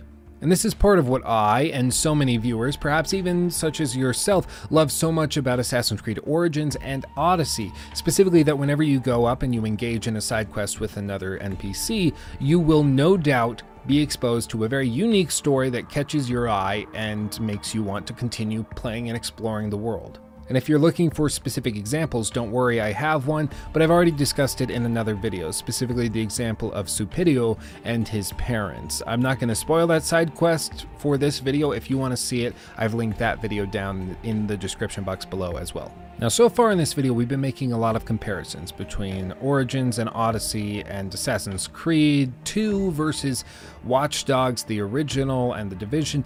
All of this has been building up to the basic distinction between those games and the new guard of Ubisoft open world games. Whether you or I or somebody else on this planet likes it or not, Ubisoft has fundamentally shifted the way that they are designing these games. Assassin's Creed Origins and Odyssey are nothing like Assassin's Creed Unity, Assassin's Creed 3 and 2, and Rogue. They are fundamentally different games. For some people, that's a very good thing. For others, it's depressing because they miss those games. But what you can't argue is that the games are fundamentally different. Now, out of full transparency, I will tell you straight up Assassin's Creed Odyssey and Origins specifically are games in the style that I greatly enjoy. Open world narrative, exploration based RPGs that have tons of content that I can lose myself in for weeks or even months on end. Moreover, these are games set in historical settings, which I find greatly interesting, which greatly adds to the overall value of the experience within my mind. For instance, I'm a huge fan of ancient Egyptian history, so much so that even when I was six, seven, eight years old, I was reading books on how they mummified the dead in ancient Egypt. Yeah, I was that kid. Now, is all of this to say that I don't have my qualms with the games or that I don't have my issues with the gameplay design or some of the choices that they've made in these games? No, absolutely not. I do have my issues with the games, and they are by no means perfect. But rather, I'm just trying to be completely transparent and tell you that I enjoy the way that these games are headed. Yes, I enjoyed the previous games such as Assassin's Creed Unity and Syndicate and Rogue, but those were games for their time. We've evolved as has the entire industry, and it's time that Assassin's Creed evolved with it. Now, one of the common accusations levied against Assassin's Creed Odyssey is that it's simply a reskin of Origins, and the people that levy this accusation, I would say, have not played the game for an extended period of time. While initially they do appear similar, and I will grant you that initially when I was playing the games, I thought the same thing. It seemed to me that this was simply a reskin. After all, these games came out only a year apart. So, you know, how different could they possibly be? But what's become clear to me over the course of playing this game for dozens upon dozens upon dozens of hours is that this game is the evolution, and more than anything, this is where Origins was trying to go. This is the game that Origins was setting the stage for. Everything from the water, ship, and swimming mechanics to the combat systems, to the armor systems, to the way that damage is calculated, to the way that dodge animations are played. Everything has been leading up to this point. So, with this, let's discuss some specifics. The game's world is one thing that it's been lauded for, and that is simply because it is huge. And in this world, water is very heavily used. To me, this seems like a direct response to all of the praise that Black Flag received, and if you played Black Flag, you'll see that the layout of the world within Odyssey is actually very, very similar to the structure that they laid out back in 2013 with that game. Specifically, the ocean envelops major islands or land masses, and those land masses hold certain cities and separate the map into different, I suppose you could say, biomes, or areas of the world that feel distinctly different. Now, back with Black Flag, it was a very rudimentary system and style of this sort of map layout. More specifically, you could sail the ocean seas and you could go through the water in your giant ship, hunting whales and taking down trade ships and fighting other pirates. And it was fun and exciting and great. But if you wanted to go back on land, you only had a few port cities that you could go to. You couldn't simply land on an island and then go explore the entire island. Now, in Assassin's Creed Odyssey, you can do just that. It's completely open. Basically, if you can see it and want to go there, you can go there. For real. And I'll be honest, this degree of freedom is actually pretty crazy and very, very nice. Early on in the game, when you first unlock the ship, you'll likely feel like you want to go exploring and unlock many other sections of the map, which you are completely free to do. However, because this is an RPG with different leveling systems, you will, needless to say, encounter all sorts of creatures or other humans who are much higher level than you, which will keep you out of those areas for good. Well, I shouldn't say for good. At the very least, until much, much later in the game. For instance, when I was playing through Odyssey early on, I encountered an island with level 42 lions, which I didn't think much of. I thought they're freaking lions. This isn't going to be hard at all. But they one shotted me. Once again, because the leveling system is exponential, you will end up in these instances where even just two or three levels makes one hell of a difference. And so, certainly, going up against a level 42 lion when I myself am level 7 was not a great idea. Now, based on my estimations, the map can basically be divided into six individual parts rural areas, city areas, military outposts, set pieces, as I call them, ruins, and then the sea itself. And what I mean more specifically is within the rural areas, for instance, this is just widespread open areas of grass, trees, forests, and these can usually be divided into three subcategories, such as Spartan rural areas, Athenian rural areas, and then wild rural areas. The great thing is that you can actually tell the difference between these. When you're in a wild area, there are no people around, it is just you and nature, and these are the moments when you usually are hunting or just exploring for cool places. This is completely separate from the rest of the world and feels unique and in and of itself special. On the other hand, the Spartan and Athenian rural areas usually house farmers and smaller huts of people, lower populations, but each feel unique. And they've put so much attention to detail in this, even the lingo and the slang that the people use in these smaller villages will be different depending on where in the map you are. As a result, the quests that you accept within these unique areas feel incredibly unique to that specific area and the people within it. For instance, when you're in Athens, you will tend to find quests for very uppity aristocrats who are very full of themselves, whereas out in Sparta, you'll be doing more crude and rude side quests. It's a small detail, but one that has overarching impact across the entire game as a whole, and it's something that many people I'm sure are not even going to be actively or consciously aware of when they play through the game because it's done so subtly. They don't call attention to it very directly, they just let it sit there, and for those of us who want to overanalyze the game, I suppose it's there for us. Now, as for cities and military outposts, these always break down into Spartan or Athenian. The game doesn't prevent you from tackling either one of these. You can tackle both or one over the other in order to affect the policies within the nation state you're fighting for. But just wait, we'll discuss that more in a little bit. Another category of areas on the map, as I said, were set pieces, and these are what I would characterize as areas of the map which are specifically constructed for unique moments within the game's narrative or that you travel to specifically for some sort of visual component. This could be the island that you eventually find Medusa on, or, for instance, Pephka and Messara down in the southeastern area of the map, which is where you'll eventually find the Minotaur. Each of these areas has a very, very unique feel, but that unique feel is calibrated and designed specifically around one moment in the narrative that you go and experience, whether it be Medusa or the Minotaur. Each of these have their own flavor, and that flavor is painted all across that entire island where they are. And beyond this, we have ruins, which are very self explanatory. These often are designed in such a way that they inform the player if they're looking to be informed, and if they simply want to explore and run past them, they can do so. What I mean by this is that most of these ruins have been placed, and there are notes around, or other side quests tell you stories of what happened in those ruins before they became ruins. Rarely will you find an area on the game map where there are ruins present and there's no story story associated with them. Once again, the attention to detail that the developers went to in this game is off the charts, and I do not want to let that be understated. It is ridiculous the effort and attention to detail they poured into this world.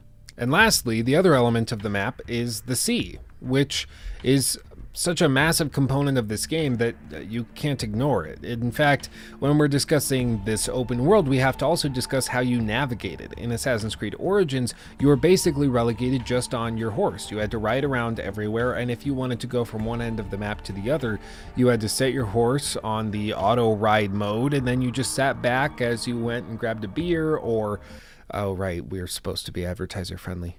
You go and get an apple juice and chillax while your horse does all of the work. Whereas in Assassin's Creed Odyssey, it's much more active than that. The way I like to think about it is when you're exploring on your horse, it's a sit back sort of exploration of the world, which is fine and occasionally necessary, especially as you get later in the game and you've seen most of the things that you'll be passing.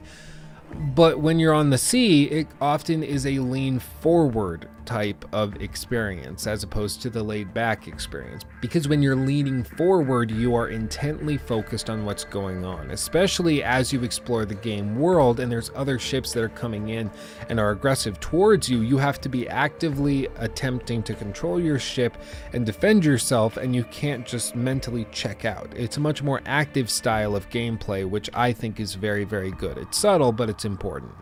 Now, a lot of improvements have been made to the overall traversal mechanics, such as the free running and the horse riding. It's all much more responsive and intelligent this time around. I rarely felt as though the character was doing something I didn't want them to do, which has been the age old problem with these games, is that they constantly feel as though it's you versus the controller. Whereas in this game, it feels like you are an extension of the controller, or perhaps vice versa. However, I still feel as though exploration often can become monotonous, specifically because when you're exploring certain areas of the map and you feel as though you're bouncing all around, it isn't as interesting as it could be, mostly because the game allows it to be uninteresting. What I mean is that if the game forced you to actively go and explore yourself or to run from one location to the other, and if the quests and locations involved in them were designed with this in mind, it could be done in a much more interesting way, as opposed to just saying run from this side of the map to the other. You can either take your boat there, or you can run there, or you can ride your horse there, or you can just fast travel there. They give you all of these outs instead of specifically calibrating an experience for you to make sure that it's interesting and intriguing. Now, the issue with this prognosis is that inevitably somebody down in the comment section below will be saying that this is removing player agency from the equation. And yes, that is correct. When you remove player agency, usually it has to be for some specific purpose. For instance, when you remove the ability to make choices in a narrative, usually you are replacing that choice with a strict narrative that you control that you hopefully can polish and refine into something better. All I'm saying is that navigation can work the same way. If they can make it so that exploring an island doesn't feel as though it's just a wandering fest, but more specifically feels as though it's a guided and polished experience specifically calibrated for that island in that moment, then the players will not ever feel as though they are grinding from one end of the map to the other, but rather feel as though they're exploring a world that deserves to be explored. Now, while we're discussing navigation, it's important that we discuss fast travel and the way that it works. In Assassin's Creed Odyssey, these fast travel points are based off of synchronization points that you find as you explore the world. You know these. These are the points that have been in the games for years and years, where you climb up on top of some tall structure and then tap E or Y, and then the camera swoops all around them while playing dramatic music, and it's supposed to increase synchronization with the Animus or something. And then it also doubles as a fast travel point, at least in this game. Now, initially, I didn't think that I had a problem with this. However, as I explored the world further and further, I repeatedly had the experience where I would find some new island, I would explore it, loot it, do something cool, and then I would leave without synchronizing at that point because after a while, you feel as though you've synchronized everywhere. So it simply skips your mind. And as you continue to explore the world, you realize only later that you've been to that island, but you didn't synchronize with it. So if you need to go back there for some side quest, you have to sail all the way back instead of simply tapping the fast travel button, which I recognize sounds as though it's a contradiction with something I previously said, so let me address that. As I previously said, when Ubisoft gives the player these outs when it comes to traversal, it seems as though it dumbs down the experience, or as though it makes it simpler or easier and therefore more boring and monotonous, and it feels more like a grind when you are spending most of your time going through load screens to fast travel across the map as opposed to traveling there yourself. And that still holds true.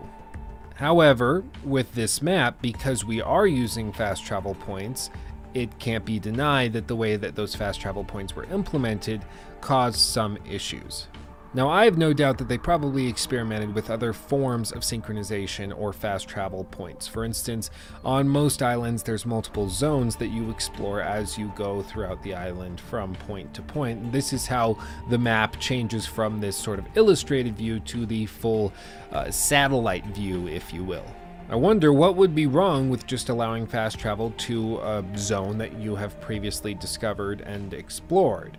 It seems as though that would be simple enough, especially if you're going to encourage fast travel anyway with the way that you're structuring your quests. Why not just embrace it and allow people to fast travel wherever they want? Well, I'm sure that they felt as though this was too freeing and it would make it so players felt as though they were just exploring and never had any sort of interaction that unlocked the island or that specific place in some notable way. Simply running around unlocked it for them effectively. And of course, without seeing that alpha build, I can't say definitively whether it works or doesn't work, or whether this could improve the exploration experience or cause it to have more issues.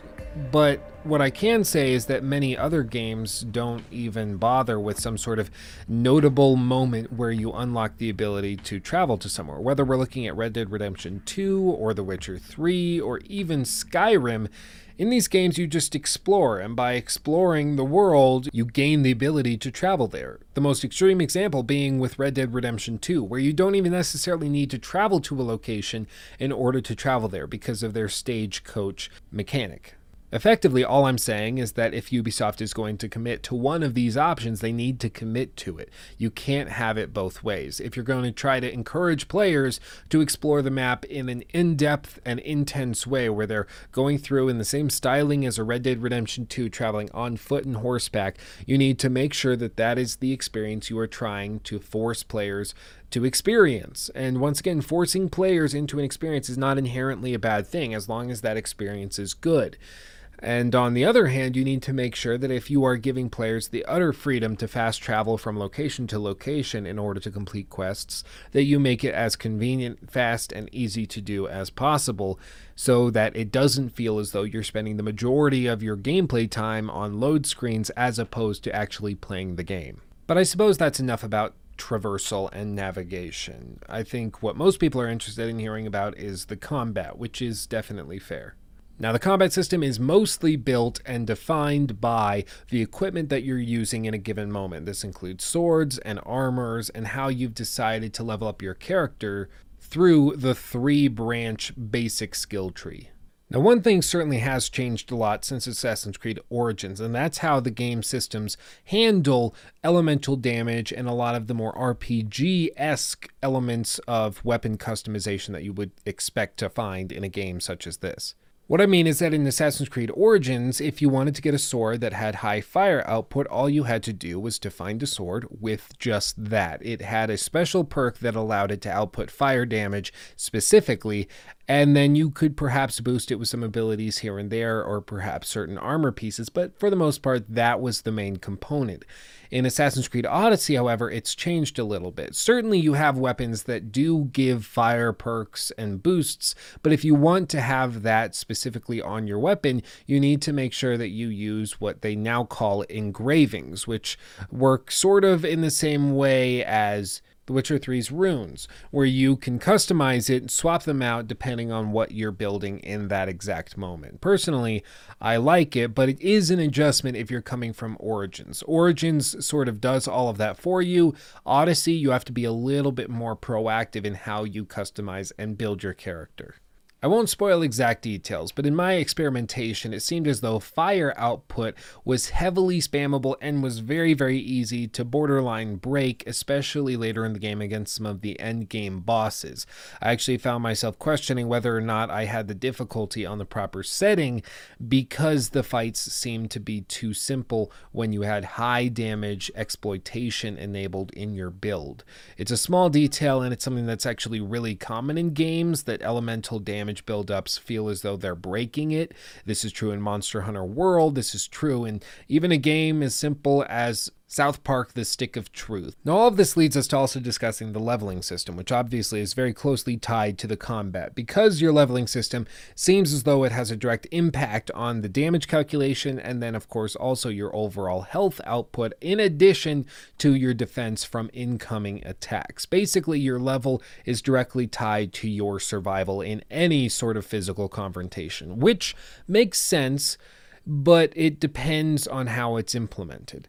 Now, in Assassin's Creed Odyssey and most Assassin's Creed games, they employ what is known as a dynamic difficulty slider, which, if you've watched this channel at all, you probably know is one of my major pet peeves. I hate dynamic difficulty sliders in games. In my eyes, if you're going to play the game on hard, you should commit to playing the game on hard and you shouldn't have the option to slide it around. The only reason they give you the option to slide it around is because they're worried that the game won't be balanced in certain moments. And I fully recognize that that's a very dumbed down view and perhaps inaccurate. I, I, I just hate it, okay? I'm allowed to hate stuff.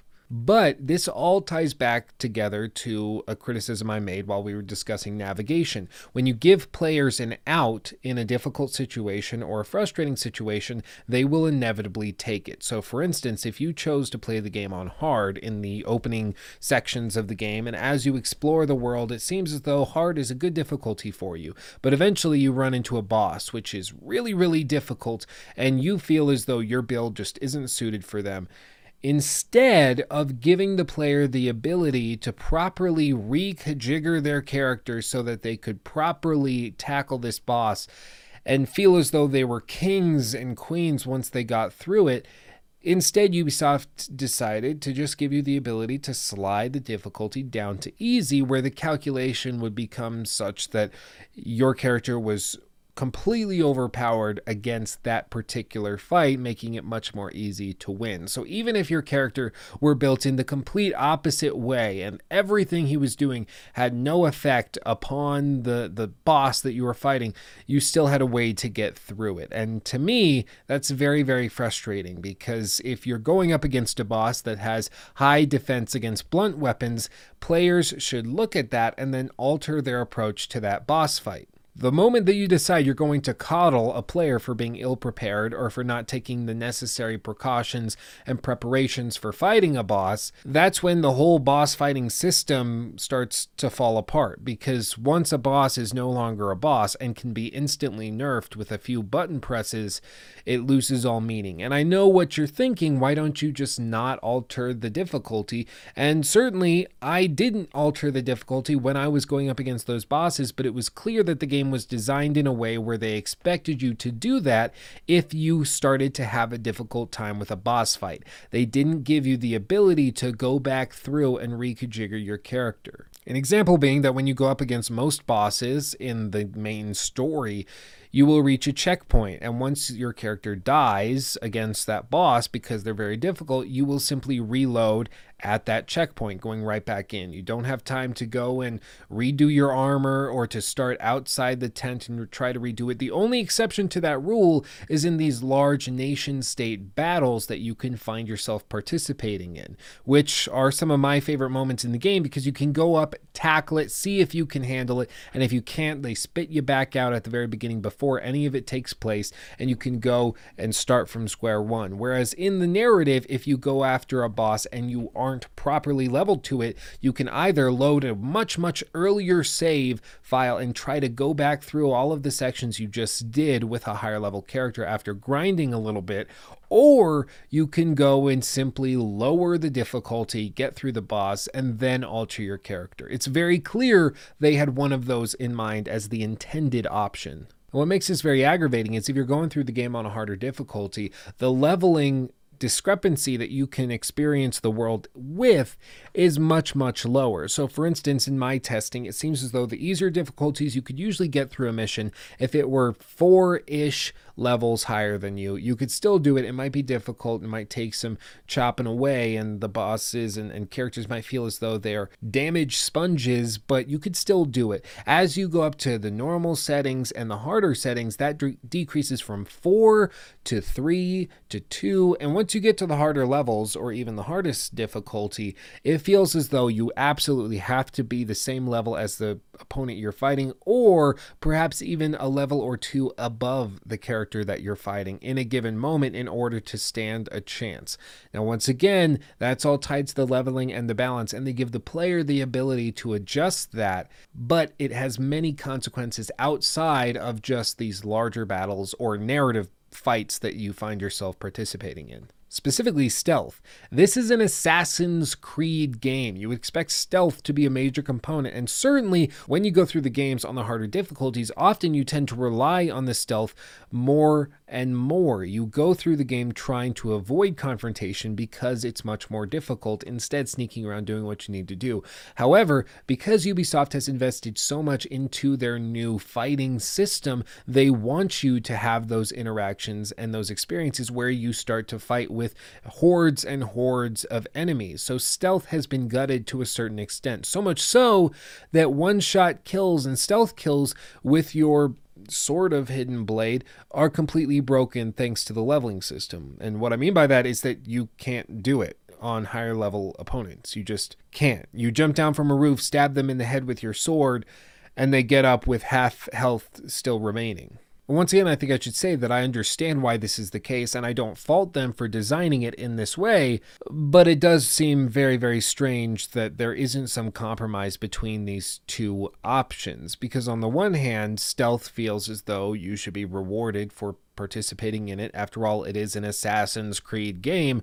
But on the other hand, if you, for instance, allowed one shots to be possible, no matter what the boss was, even if you were 30 levels underneath him and you could still one shot him with your hidden blade thing, it does seem as though that would break the system very, very quickly. You could start spamming it and you could end up getting gear that is way higher level than you should be dealing with early, early on simply by spamming that ability. And once again, if players can do something, they will do that something. And the solution to this issue, I think they've already laid the foundation for, and they sort of dabble in it as you go through the game. And this is specific abilities for certain opponents and mercenaries, for instance, that you can encounter as you go through the game. So, for instance, some are much more resistant to poison, others are much more resistant to fire, others can't deal with animal opponents, and things of this nature.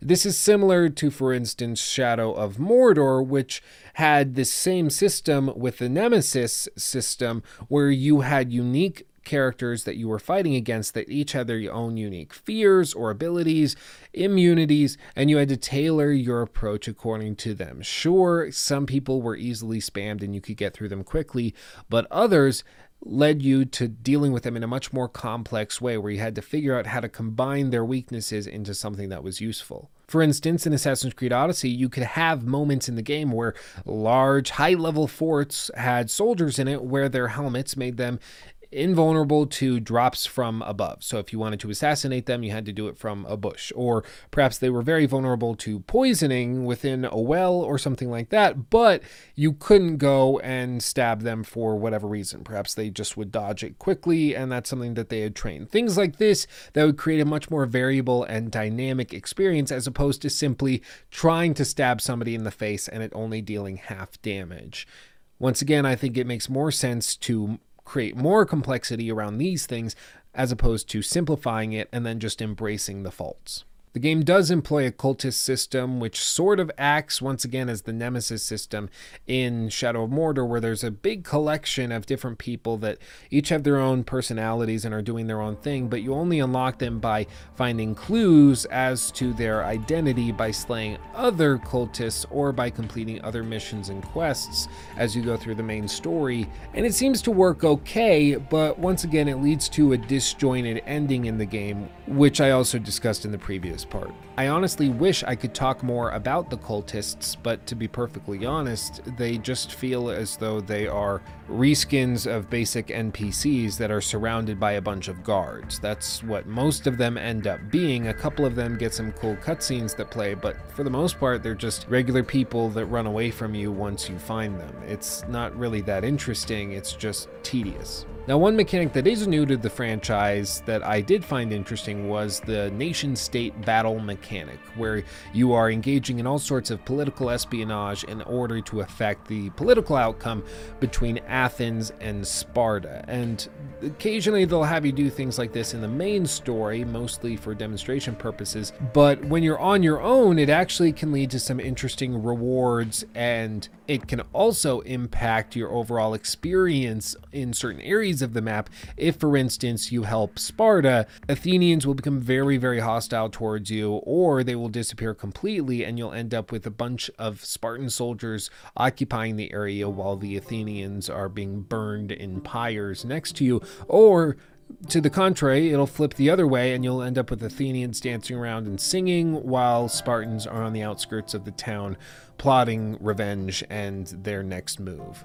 Now, I had hoped that I would find myself doing this a lot and engaging in these systems and battles a lot, but inevitably it just turns into a way of collecting higher level loot because when you encounter a more difficult battle, specifically with the underdog party, and you help them win the battle, you get higher level loot and more of it than you would if you were just helping out the regular guy. Which is interesting and fun and whatever, but it never feels as though you are motivated to help one side over the other, and if you do, there's going to be major consequences as a result of your actions. It feels as though there's some benefit and perhaps some interaction in certain areas, but it never feels as though the consequences are real, at least for the player character.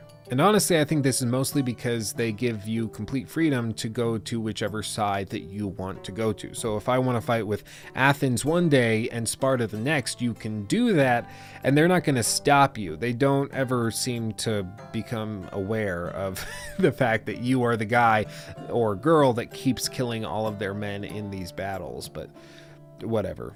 Now, I suppose we should talk briefly about boss fights. And by boss fights, I could talk about the ones in the main story, which are usually pretty fun and have a unique gimmick. But more specifically, I want to talk about the very, very end game boss fights, specifically the mythic ones. In Assassin's Creed Odyssey, you can encounter the Griffin, a Cyclops, a Minotaur, and Medusa herself. And these are some of, if not outright my favorite moments in the entire game. Now, I stayed away from spoilers pretty hardcore leading up to my exposure to these characters. Of course, I saw Medusa in the trailer, and as I explored the main story, I never encountered her, so I felt as though I was still going to find her at some point on one of the higher level islands on the northeast side of the map. However, I didn't know what to expect. I especially didn't know that I was going to encounter a Cyclops and a Minotaur, and then also a griffin, but I was open to whatever. As I explored a temple with another character, I started to feel as though something was a little weird or off. And I'll let this section just play for you because I want you to experience exactly what I experienced. Just even if you've seen this before, wipe your mind and watch this and just imagine my face when this happened. This is it? Of eternity, the house of the gods, creators of the universe. Outstretch your mighty hands and raise me to the heavens. Malaka.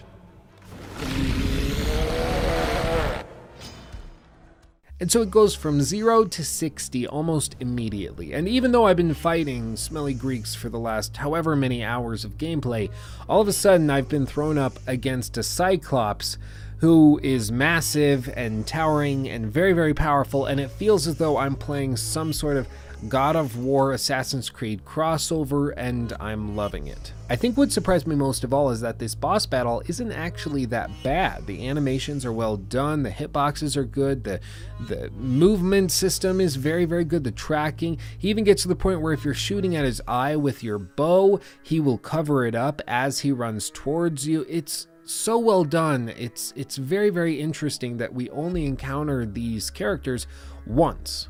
And to be honest, I think that's why these moments are so special in my mind because they were so unique. You only fight the Minotaur once, you only fight Medusa once, you only fight the Griffin once, you only fight the Cyclops once, you only do these things once. The developers didn't feel the need to copy and paste them all over the map after this moment. It's completely unique, and that's what makes it so special their recognition of the exceptionality of this event. Each of these battles is unique in its own way. With the Cyclops, you got to run around, get in, get your dinky stinky, do your thing. With the Minotaur, similar boss fight, but it's very dark and dank. And I decided to take my PC out and play this boss fight on my OLED. And I can highly recommend if you have an OLED, even if you're playing the game on PC, go play this boss fight on your OLED. It makes such a difference. The boss fight is unreal when you're playing on a display like that. As for the Griffin, it's more of a quiz and trivia thing. It's okay. It's good, not great. It's whatever. But Medusa, I did find myself uh, feeling as though this boss fight had the least effort put into it. It was very, very shallow. It seemed to go over quickly, and I didn't have much difficulty with it, even though I went in underleveled.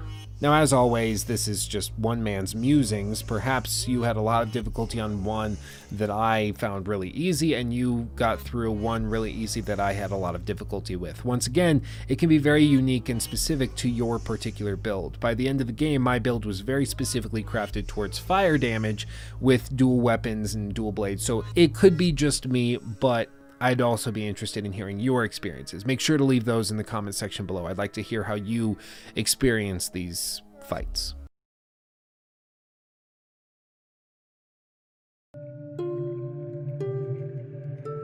Now, we're going to be going through both major DLC expansions to Assassin's Creed Odyssey, Legacy of the First Blade, and Fate of Atlantis. We're going to be going through them in a fair amount of detail, just enough to spoil pretty much everything important. So, if you're interested at all in those DLC, I recommend that you stop this video, go play through them. It's about 30 hours of content all told. This video will still be here when you're done.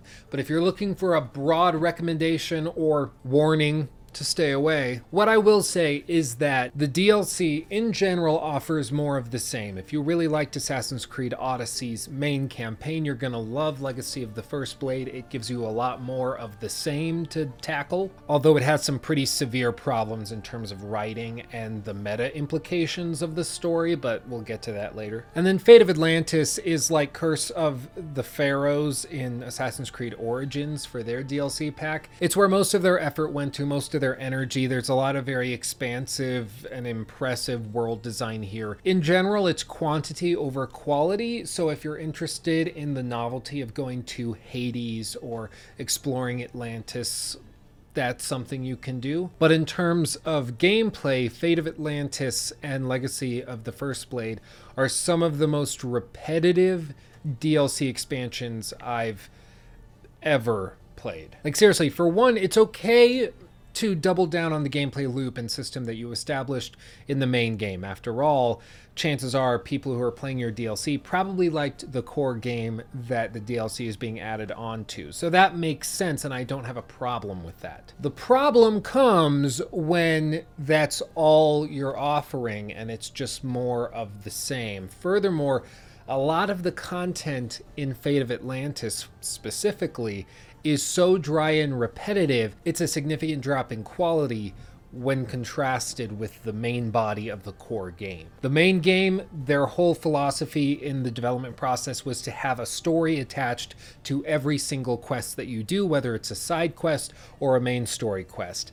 That's pretty much gone out the window when it comes to the DLC packs for Odyssey. My honest recommendation would be that you don't bother getting either of these expansion packs unless you're a die-hard fan of the core game or unless you get it as part of some larger pack or at a heavy, heavy discount. It's a significant drop in quality. It's very frustrating to me, especially knowing what Ubisoft is capable of based on what we saw in the core game. It's just kind of disappointing across the board. But we're going to be getting into all of that in the coming sections of this video, which will, of course, have timestamps below in the description box as well, in case you want to jump around to different sections. So consider this to be your spoiler warning. Let's begin. So, as I said, this whole season pass and all of the content contained therein leaves a very bad taste in my mouth. And that should mean something because I'm a die-hard Ubisoft fanboy, especially with Assassin's Creed. I think they're one of the most underrated developers in the industry. I think they push the tech boundary more than most developers out there today.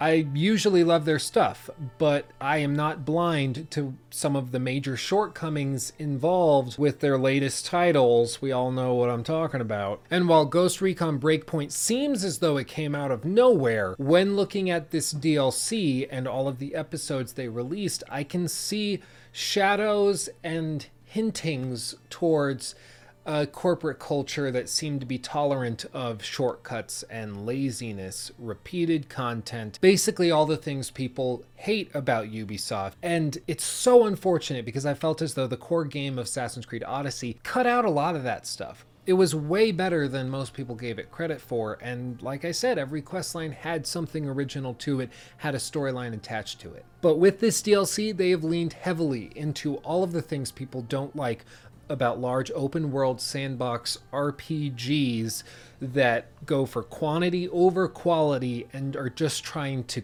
rack up as many gameplay hours as they possibly can. Now, the structure of Odyssey's DLC directly mirrors that of Assassin's Creed Origins Season Pass.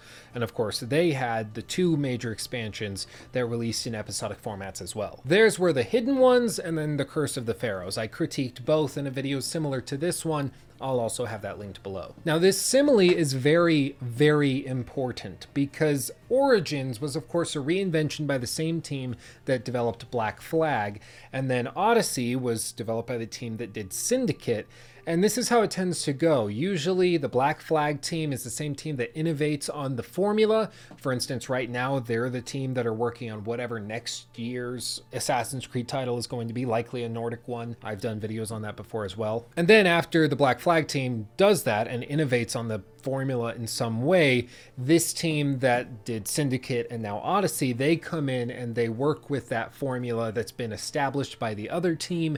They play with it a little, but stretch it out to go much bigger, broader, go for quantity over the initial innovation that was shown off by the Black Flag team. Now, furthermore, for Origins, the DLC was structured such that the first expansion was going to focus on the gameplay mechanics that had been established in the main body of the core game, and then the Curse of the Pharaohs was going to lean heavily into the sort of mythological, magical, spirit realm stuff, much more fantastic than anything you saw in the main body of the core game. And that same thing has happened here. Legacy of the First Blade leans heavily into the gameplay mechanics of the main game, and then Fate of Atlantis just goes crazy with the spiritual and mythological fantasy stuff, which some people love, some people hate. That's just a matter of personal preference, but it does seem to be the direction that Ubisoft is leaning with these games. Now, all told, there's probably about 35 hours of content here for most players in both of these expansion packs for Odyssey. I've done some testing with the XP boost that Ubisoft sells for a few bucks, and from what I can gather, it looks like there's probably around 28 hours of content if you're using the XP boost. I mean, the fact that you can shave around seven hours of grinding just by purchasing a product. I don't think that says a lot of very good things about the way that the grind and XP boost system is established and built. I'm with all of you. I don't think XP boosts should be a thing because I think it generally encourages the developers to stretch out the grind incentivize you to purchase those XP boosts so that you don't feel as though you're just chugging along, grinding the same content over and over and over and over again. But with all this, I think it's important to ask ourselves why these DLC are being made and who they're targeting. Because every product is aimed at some market, every marketing strategy is designed around some demographic. And it seems as though the way they're structuring it implies that they're trying to scratch the backs of two people very different at the same time. On the one hand, you have somebody who is not a fan of the mystical stuff, doesn't care about the fantasy realm, magical contents of the latest Assassin's Creed games, and is just interested in being an assassin, running through ancient and historical settings, meeting interesting people, and exploring the world and the map. That's what Assassin's Creed has been about for almost a decade at this point, since they made some big shifts around Assassin's Creed 3. So that's what you got on this hand. On the other hand, you have what Ubisoft probably considers to be their new generation of fans uh, for the Assassin's Creed franchise. These are the people that are much more interested in the open world exploration based titles that lean heavily into RPG mechanics and, of course, go for quantity and scale above a more linear story. Now, in the core game, what you get is what you get. You just gotta get through it and love it if you love it, hate it if you hate it. But with these DLC, it gives Ubisoft a chance to give players more specifically the thing that they like and give them a lot of it. The thing is, though, the main game tries to make both of these parties happy at the same time, which is why they blend the two together. So it creates an experience in Assassin's Creed that mixes both of these different types of people's likes together and it creates sort of a hodgepodge fantasy RPG with some historical elements in it, which can often cause people to just not connect with it. But after playing the main game and dealing with this weird mix, Ubisoft now offers you the DLC,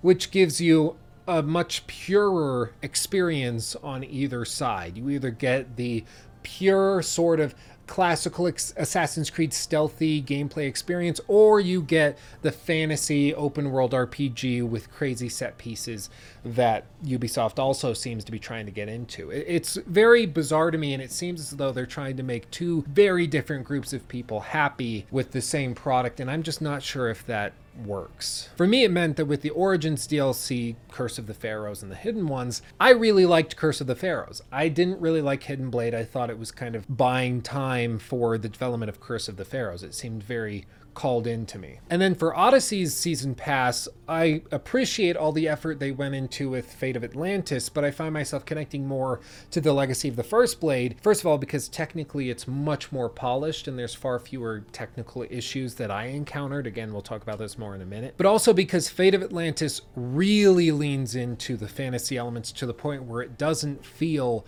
like Assassin's Creed at all. It doesn't even feel like Assassin's Creed Odyssey. Truly, Fate of Atlantis left me just confused in terms of tone, in terms of pace, in terms of gameplay design, all of it. And yes, I know her light just turned out. It is 10:13 p.m. at night when I'm recording this, so it's her bedtime, but we gotta film a video. She's a trooper though. She's used to this type of thing. So she'll just go in her cave, go to sleep. She's adorable. But all of this is very highbrow and vague, so I want to get into the nitty gritty and specifics. We're going to go through Legacy of the First Blade first, and then we're going to go into Fate of Atlantis and discuss each episode as we go. So, Legacy of the First Blade has a pretty cool narrative concept at the outset. As the DLC is described on Ubisoft's website and official product page, it says, quote, Encounter the legend who wielded the first hidden blade and change the course of history. Upgrade your Spartan hero and boost your legend with enhanced gear and brand new abilities. Combat new and unrelenting enemies on land and sea as you journey through ancient Greece. Explore the world and uncover new revelations about the origins of the Assassin's Brotherhood. Should I be a voice actor? Maybe, right? If Yang can do it, I can. Oh, that that sounded like I was throwing shade at Yang. Yeah, I'm not. Love you, buddy. You're you're doing great stuff. I'm just I know you do voice acting, so I'm moving on. Now, this expansion contains three episodes, and all told, these episodes can take anywhere from just a couple hours to chug through each of them, or they can take as long as five hours apiece, depending on how slow you take it, what other stuff you're doing at the same time. I mean, again, this particular expansion is taking place in the same map and world as the core main body of Assassin's Creed Odyssey. So if there's other side quests you get distracted with, you can do those intermittent with these quest lines it all just kind of blends together. Each of these episodes has a different theme, and especially in terms of gameplay, shift what you're doing over the course of whatever quest lines they assign you. Now, the quest line to start the Legacy of the First Blade unlocks after Chapter 7 in the core game, or in other words, after you complete the main story quest lines on Naxos. Furthermore, it's also recommended that you start at around level 30. Now, early on, you meet a character named Darius, who you find out was also an assassin and has some checkered history and is done some nasty things, but all told, you decide to work with him and you guys chip away at the mean, evil people that are in charge over the area that you're currently working in. Sound familiar? Well, it's because it's also what you were doing in the main body of Assassin's Creed Odyssey. I mean, again, nothing has really changed here. And this carries through pretty much the entire expansion. They throw in some little stuff in terms of narrative that's really weird and bizarre, which I'm going to talk about in a second. But all told, this felt like a mini quest line designed to wrap up the main gameplay elements of the core game all into one quest line. So, for instance, the first episode is entirely focused on melee combat. The second episode, by the time you're done with it, is entirely on the sea and centers completely around naval combat. That's pretty much all you're doing, you're fighting on your ship. And then the third episode leans heavily into the stealth mechanics and gameplay systems that they used in the first game, giving you some broader levels and different things to try. And they also throw some new abilities at you, such as what they call the Death Veil, which basically means that if you assassinate some sort of enemy NPC while being completely hidden, nobody seeing you, the body can disappear and evaporate pretty much immediately, meaning it's much easier to stealth kill uh, an entire camp. It's not realistic at all, which is why I have a problem with it. It just seems like a weird gimmick to make the game easier. And I mean, again, whenever you add a gameplay system like this, you have to ask okay, well, what's your intention versus what is the actual effect of that change? With this, if you make it so stealth kills make the body immediately disappear if you have this ability, what's that going to change in terms of the level design? It means that the developers will likely be throwing a lot more enemies in there because the bodies are just going to disappear as long as they're standing near a bush when you happen to assassinate them. And sure enough, by the time you get to the end of episode 3, the levels are filled with tons of guards where you're just expected to move from bush to bush assassinating them. Nobody's smart enough to even realize what's going on. I mean, back when I critiqued Assassin's Creed Origins, one of the things I found so impressive about Origins was the fact that the AI was so dynamic that they would recognize when one of their buddies was lying dead or had been attacked or was not on his regular route, so maybe he was busy engaged with you And then he would go and search for him. And if he found a dead body, he would get upset, look around for you, and when he couldn't find you, if he didn't, he would pick up the body and then they would take them into a field to bury them. This is something you can test yourself. It was little touches like that that made the characters and NPCs and enemies feel like actual people, it made you second guess whether or not you should be killing all of them. I mean, back in the day, Assassin's Creed used to pride itself on the fact that you couldn't just kill NPCs needlessly. You had to maintain a certain aura of, I guess you could say, professionalism within the Assassin's Creed. You couldn't just go around going crazy, but in this game, it's a complete free for all. Now, listen, if Assassin's Creed wants to turn itself into a sandbox where you can do anything, that's okay. Games have to shift and develop, and franchises have to do that too. But you have to realize that is in complete conflict with the entire Animus storyline. The fact that this is all supposed to be built off of genetic memories that are being passed from generation to generation. So, in theory, you shouldn't be able to just kill anybody and do whatever you want. And furthermore, that's one of the reasons people have actually been upset about the move towards an RPG system, because when you have branching dialogue and choices where every gamer is going to have a different experience, that brings up real questions about what is established lore, what actually is going on in this world. If it's all built off of genetic memories, are you saying that people are still choosing within the genetic memories, or is it a chicken and the egg sort of thing where your choices are actually what happened and you're just walking through and that choice line wasn't established until you made those choices? It, it gets very complicated. And obviously, you can say, what does it matter? Does it actually matter any of this? Well, yes and no. I think it matters insofar as the narrative has to make sense within the world that they've established. I'm fine if a world is written for a narrative piece of some sort, whether it's a game, movie, novel, whatever it may be. I'm fine if that world is weird, bizarre, impossible. That's okay. My only request, my only demand is that the people within that world, the rules within that world are established and are consistent. An example, of course, being Death Stranding, a critique of which I'm working on right now. I recommend you subscribe if you want to see a similar treatment to this given to Death Stranding. In Death Stranding, the world is bizarre and there's a lot of crazy things that happen. If you watch one trailer, you can see pretty clearly there's some weird stuff going on.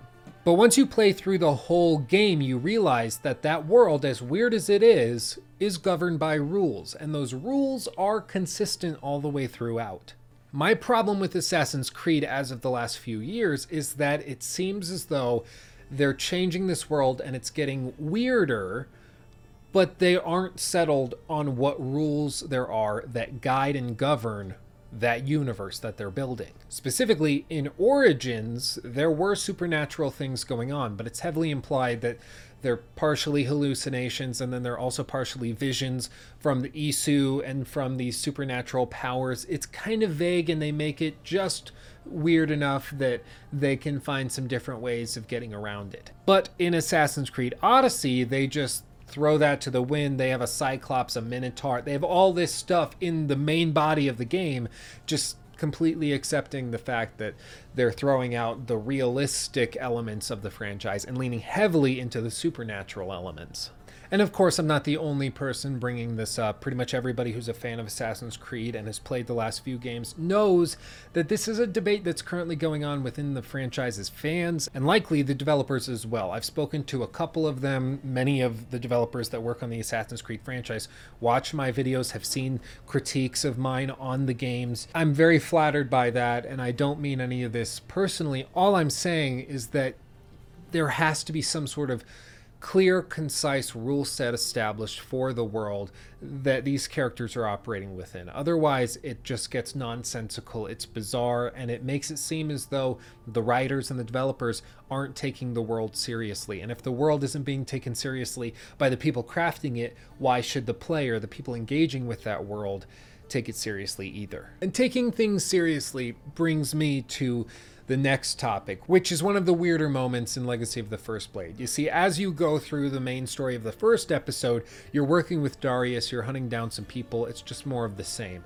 By the second episode, you meet another individual and you start to talk with them. You start to get a little flirty flirty, and you start to get the hint that the developers and writers really want you to find this person attractive and they want you to engage in some sort of romantic relationship with them. Now, this is not new to Assassin's Creed Odyssey. Of course, in the main game, you could do all sorts of things. I famously made a video about Supidio and his quest line, which is a direct mirroring of the Oedipus story. I did a whole video on that. It did very well. Again, links below. So romance options are nothing new, and I don't really have a problem with that within the Assassin's Creed franchise and how they've built up Odyssey and Origins. But the thing is, in episode 2, you can't actually avoid this romance major plot points of episode 3 and even sections of the fate of Atlantis refer back to this moment, back to this relationship that Alexios or Cassandra have. The player doesn't have a choice here. If you decline and push away the love interest, you just are forced into it, anyways. Now, I understand for the lore of Assassin's Creed to work, you have to have some sort of heterosexual relationship where you make a baby and you continue on your genetic line. That makes sense. It's just the way that this world and this narrative plot line works. It has to happen at some point. But what they've done before is they just don't show it so you can leave it to your imagination how they had kids or how they passed on their lineage. And all of this is where Ubisoft actually got in a lot of hot water, surprisingly, when Episode 2 launched. This is an excerpt from an article written about this scandal soon after the episode launched. They said, quote, Assassin's Creed Odyssey's creative director has apologized for a story choice in the game's latest expansion that forces the main character into a heterosexual relationship, undoing the promises of same-sex romance options in the main game and reversing the personal stories some players may have built. Quote, Alexios and Cassandra, realizing their own mortality and the sacrifice Leonidas and Myrrine, their grandfather and mother, made before them to keep their legacy alive, felt the desire and duty to preserve their important lineage, Dumont, the game director, reasoned. He went on and said, Our goal was to let players choose between a utilitarian view of ensuring your bloodline lived on and forming a romantic relationship. Now, let me get this clear. I'm not one of those people that is super pissed because writers put two characters into a straight relationship and didn't have more inclusive relationship options available. I think, especially in this world, you have to pass on your lineage somehow, otherwise, the game doesn't make any sense whatsoever. The lineage wouldn't have passed on, so you wouldn't be able to even experience ancient Greece in this way. So it has to happen at some point. I don't have a problem with them establishing it. My problem is that they give you the aura of choice make it seem as though this is your choice to engage in this relationship when in reality it, it isn't. And Dumont even refers to this directly. He says that they needed this to happen, so they gave the player the option between, quote, letting players choose between a utilitarian view of ensuring your bloodline lived on or forming a romantic relationship. Basically, if you were role playing as a homosexual character, you were faced with the choice of turning straight or just sucking it up, getting your dinky stinky, and making a baby so that your bloodline would pass on in this way. It's a weird choice to offer players. And I think my biggest issue with this narrative plot point is that it just didn't need to be in the game whatsoever. It really is just not worth the trouble. If you want to do something like this, you simply cannot have already given players the ability to write their own narrative, to do their own thing, to establish their characters' traits as they did and then rip it away from them and pretend as though it's just, well, yeah, you made all those choices and role played in a certain way in the main game. Yeah, forget that. We want to have some sort of emotional appeal in episode two, so we got to do this. Overall, it just seems really lazy that they felt as though they couldn't establish a broader personal connection between Cassandra or Alexios and Darius unless they had some sort of middle person and a baby involved. I just don't think you really need to do that. If they were going to do this, they just shouldn't have had romance options in the main game and they should have just plowed through. It, it just It just was a, a mistake. I don't know how else to put it. And again, all of this just reaffirms the idea that Ubisoft is kind of conflicted with itself on what it wants to be. Does it want to lean into the narrative stories, the linear stuff, or does it want to give players complete and utter freedom of choice? You can do either, but when you try to blend the two, you end up with something like this where nobody's happy because, on the one hand, players who were already role playing as somebody straight who would you know, have babies with whoever they want to have babies with. You end up with them being upset because they didn't have any agency in the decision, anyways. And then you have players who role played as gay or just weren't interested in this romantic option that was presented to them during the DLC. You end up with them being upset because, again, they were forced into a decision that they didn't want to make when it was already established that players had the agency in these sorts of romantic options. It's just lazy. But all told, to be perfectly honest, I don't have a lot to say about Legacy of the First Blade. It just is more of the same. And other than this weird scandal with forcing you to have a baby that's then eventually taken away from you by Darius so that you can start over at the end of the DLC. It, there's not a lot here. I mean, you play it, you go through the motions, and there's some emotional appeals where you have, of course, a child and then also your love interest that's forced upon you gets killed and it's very sad and then Darius takes the child away. But the problem is you know when you go into those emotional stories that this is just a DLC expansion and there's another one coming. Furthermore, after you get out of this DLC expansion, you're going to go back to the regular gameplay loop, which likely means that Cassandra or Alexios aren't going to be just dedicated mom or dad. They're probably going to get the you know slate wiped clean just like at the end of a sitcom so that the next episode can start all over again and you can continue chugging along your merry way. But with all of that said i want to shift towards fate of atlantis. Now when it's being sold for full price fate of atlantis cost $25 here in the states. If you want to buy the full season pass it'll set you back 40 bucks so over half of the entire season pass is wrapped up in Fate of Atlantis, so clearly the standard is set pretty high. Especially when you consider that $25 is not a small amount of money, especially in the gaming industry, when you're talking about a lot of AA titles that will cost less than or equal that amount. Needless to say, my expectations were high, and Ubisoft talked this expansion up a lot, just like they did with Curse of the Pharaohs. And I enjoyed Curse of the Pharaohs, so I was all down to have my mind blown and travel to all of these mythical lands and fight all sorts of mythical beasts. So I booted it up and. Um,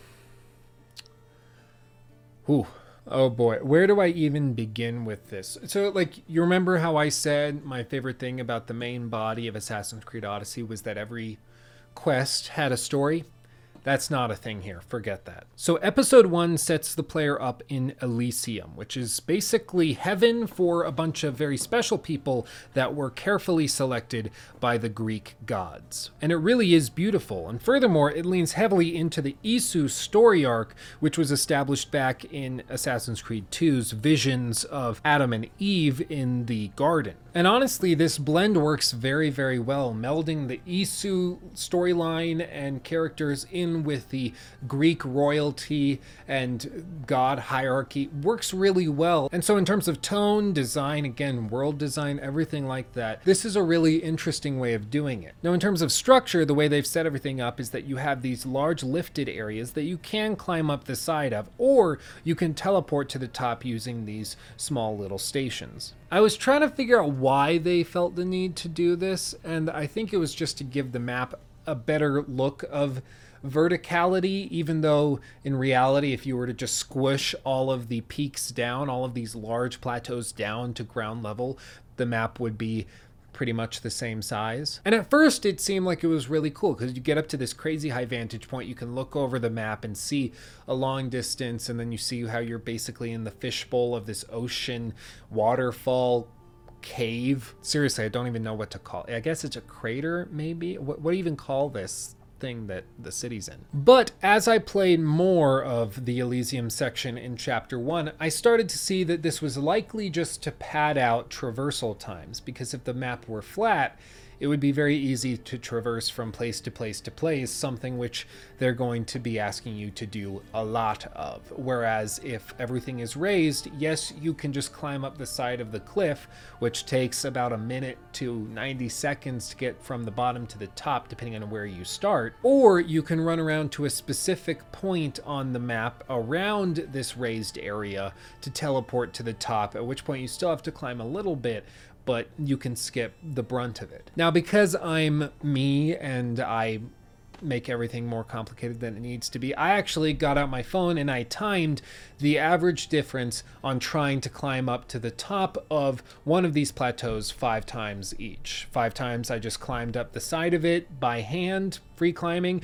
and then the other five times I started at random spots and ran to the teleportation pillar and shot up to the top. What I found was it's actually between 5 and 10 seconds for either one of these options, give or take. So you're not actually saving time by running off to this specific teleportation pillar thing. You can actually save more time just climbing up the side of the cliff, depending on where you start. So those things are kind of useless. Furthermore, it made me realize that it likely only exists to lengthen the amount of time it takes to get from the bottom of the map to the top section where most of the quest lines will be established in these larger levels built on top of these cliffs. And this was the first truly worrying thing in this whole DLC expansion that I saw because it made it seem as though Ubisoft was just trying to pad out gameplay hours by making things more tedious. And good God Almighty, was I right. So, for instance, they have a ton of missions surrounding smashing statues. This is about as repetitive as you can get because the statue is literally the exact same, and the area that it's sitting within and the enemies are literally copy and pasted all around the map. You also have the usual checklist of things you have to do in certain enemy bases. So you have to go through, destroy certain containers, destroy this number of cargo holds from some sort of political power, and then you've got to go and shoot these towers with an arrow, and then you got to run around and kill three captains, and then kill the one guy that's the chief of everybody. It leans again into everything that most people are frustrated about when it comes to Ubisoft titles. You know, the idea that everything is just there to pad out gameplay hours, make things more tedious, go for quantity over quality. Another example will be something I didn't realize until I got to the DLC, Fate of Atlantis specifically. It's something that I think is true in the main game, but I didn't realize it until now. This was my big realization in the middle of chapter 1. Every time your character levels up, Icarus's perception increases. And they tell you this every time you level up. It's written in text right along the bottom of the screen. And I never really thought about what that meant, but what it effectively means is that Icarus's perception of different items, enemies, mission objectives, you name it, all increases so he can see farther, he can see through walls and buildings and things like that. I never actually thought why this was done, why they felt the need to increase perception. Why wouldn't they just have it set at a static level? Well, it's because they start spreading stuff out and relying on you using Icarus to discover where you need to go. So, for instance, one of the things I loved most about Assassin's Creed Odyssey in the opening hours is the fact that characters would assign a mission unto you, and they would tell you and describe to you where on the map you were going. You didn't just have some waypoint show up in the middle of nowhere, somewhere you've never explored before, but instead they would tell you the island, they would tell you some sort of landmark you had to go and find, and then they told you to the south of that. It made it feel much more believable and realistic. And in the early hours, Icarus's perception was low enough that you had to pretty much get to where you were going before Icarus would ever be able to see or find that waypoint for you. If anything, he was sort of an afterthought. He would help you once you got to the area of the mission that it was assigning you to, trying to get you to go to. Icarus would pop up and show you precisely within that smaller area where you were supposed to go. But with the DLC, by the time you're playing here, your level is probably well above 45, 50. And Icarus's perception is going to be off the charts to the point where hundreds and hundreds of meters away, Icarus is able to see your waypoint. And the game leans into this, basically demanding that you, instead of just exploring an area, just pull Icarus up, he'll look around, he'll pinpoint where everything is. Because again, most of these quests involve fetching or destroying or killing a certain number of individuals, people, or things, whatever it may be. So you just end up checking off all the boxes, Icarus spots everything, and then you go and tick through each of them one by one. And this Elysium chapter also features one thing I hate so much in video games, and that is the reduce their control in this area quest line. Basically, it's a perpetual thing that sits until you've done something vague, such as reducing an enemy's control or some sort of main character's control in an area. And it's done by ticking away through various tedious activities that they also assign to you in subsections of subquests underneath the main quest. It's just, again, tedious. It's the developer's way of saying, listen, we know that you're plowing through the main story, but we spent all this time developing side quests that you haven't been playing. So go do a bunch of those, and then we'll let you move on in the main story. Ideally, your side quests should be interesting, should have stories driving them. They should be fun enough that the player wants to engage with them for the sake of engaging with them. Not just because they have to grind out a certain number of XP points, not just because the main quest is hard locking it behind a reduced control limit. Again, this shouldn't need to exist. And if it does exist in your game, I think it's a bad sign of the rest of the questing structure. And probably the smallest and simplest example of this tedium that personifies all of Fate of Atlantis for me is this specific area. You see, there's these little items you can collect called Ainigmata Ostrakas, and I know I'm probably mispronouncing that. You see, it's sitting on top of these pillars, and it looks as though you should be able to just climb up this. After all, these characters are able to climb up the Pantheon, able to climb up lighthouses, cliff sides. If anything, this should be a walk in the park. But no, all of this stuff is designed very carefully so that the player can't just climb up it. In order to get to this collectible item, you have to literally go down, cross over to the other mountain, climb up it, then cross over a rope. This item is designed and placed in just such a way so the player, while exploring, will discover it, see it, try for a couple minutes to get up, racking their brain over how they all of a sudden forgot to free climb, and then realizing in order to get it, they have to go down, cross over to the other mountain, climb up it, and then cross over a single rope. It's not fun. This isn't a fun, engaging, explorative, rewarding experience. This is just tedious and mind numbing. And no, it's not a puzzle. And I get it. It's an item that you're supposed to like search for and find. It's not supposed to be easy to find. But it's not a puzzle. This doesn't require any sort of thought on the part of the player, any sort of creative solutions or anything. This is just a time void. Now, another thing that started to happen during chapter one of Fate of Atlantis that caused me a lot of concern was the fact that the game kept on crashing. Now, I was playing on PC with a controller the way I play through pretty much all of my Assassin's Creed games, and I've never had issues like this before. I didn't have issues in the main game, but specifically when playing through the Fate of Atlantis Chapter 1 DLC, Chapter 2, and Chapter 3 all episodes of Fate of Atlantis, I had consistent crashes that caused not just the game to freeze, but it caused my entire computer to lock up to the point where I had to shut the whole thing down. I was actually talking to a friend of mine who does tech support after I had a bunch of hard drives fail, erasing most of my Chapter 2 and Chapter 3 footage from Fate of Atlantis, and he actually told me it's quite likely that these crashes, based on the error codes they were spitting out, caused instability on the hard drive that they were being saved to,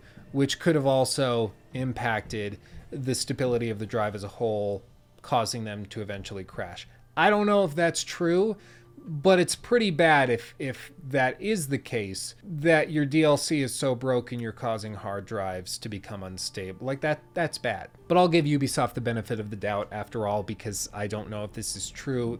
What he was describing was way above my realm of understanding when it comes to hardware and tech and computer stuff. So I'll leave it up to him. And there's other things that show a real lack of polish throughout the whole DLC. For instance,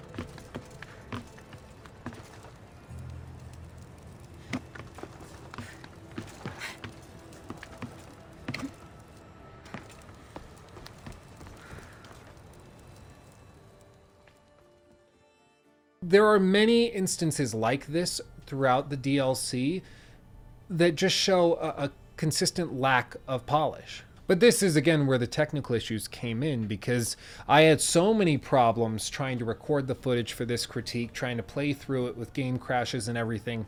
Normally, I would go through something like this two or three times before making the critique on it. However, for this, I've had so many problems with it. If I were to do that, it likely would mean that this critique wouldn't come out for another six months or so at the rate it was going. But all told, in my research, it seems as though there are choices that do have an impact. But again, we know how this story has to end because we've already seen where Alexios or Cassandra, depending on who you chose, ends up at the end of the main game.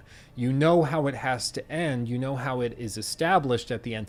So the choices really don't have that much of an impact at the end of the day. But I do want to talk a little bit about episode 2 and episode 3. Now, like I said, I lost most of my footage for these sections, especially episode 3, but I do have a couple things I want to say about them. Episode 2 takes you to Hades, where you actually get to explore Hades, which is pretty cool. And in general, it's a very interesting visual presentation. However, in terms of gameplay, it leaves a lot to be desired. Just as with episode 1, episode 2 leans heavily into repetitive tasks, into asking you to chip through a list of enemies just to pad out gameplay hours. Seriously, if you were to cut out most of the tedium and leave it to just the bare bones and the meat, the big boss fights and the interesting set pieces, this DLC would likely be a fourth the length. While you're in Hades, you run across several characters from the main storyline, specifically around the family. And this is actually kind of cool to see that these characters that ended up dying as a result of your actions, whether at your hand or just indirectly from something you did or a decision you made, to see them actually in Hades, it, uh, it's it's pretty cool actually. In episode 2 actually also has some of the most interesting boss fights I've ever seen in an Assassin's Creed title, and that's not saying a lot, certainly, but these things actually are pretty well polished and established, and I, I actually like how they work pretty well. They're flashy, they have individualized move sets, they're tough, they require precise timing, and they require some effort. And it got me thinking maybe this is where Ubisoft is starting to shift the franchise. Maybe they're going to try to meld something like Star Wars Jedi Fallen Order and a, broader exploration based title altogether with RPG mechanics, sort of like blending Sekiro with an Assassin's Creed title. It seems interesting, and the combat system has a long way to go before they get to that point, and they got to cut out a lot of the bloat here in order to get something lean enough to really be usable and to be held in that high a regard. But nonetheless, it does seem interesting. And if a company that has as much manpower at their disposal as Ubisoft is going to get into these types of games, I think it could be really interesting to push the scope uh, of these types of titles, it, it, could be interesting to see how it develops. And given the wild success of something like Star Wars Jedi Fallen Order with a gameplay system similar to that, I, I think it shows good things for that. I don't know if you could call it a whole genre of game, but certainly a subset genre, mini genre of the larger action RPG genre that Bloodborne, Dark Souls, Sekiro tend to operate within. And lastly, in episode 2, you get to deal with some very emotional moments with characters from the main game. Like I said, you get a lot of people from the main story coming back, and you get some resolution with characters who you likely established a pretty significant emotional relationship with, which I'm actually a fan of. Now, it's been a while since I went through the main game of Assassin's Creed Odyssey, so not a lot of this stuff is very fresh in my mind. Again, it seems as though a lot of these emotional appeals depend heavily on you having recently played through, on you having recently seen these characters and had these emotional moments. So it didn't hit me as hard as I think it'll hit some other people. But nonetheless, it was cool, and this is a much better emotional tactic and appeal than forcing somebody to have a baby that they're going to inevitably lose. Like, it just. This is better.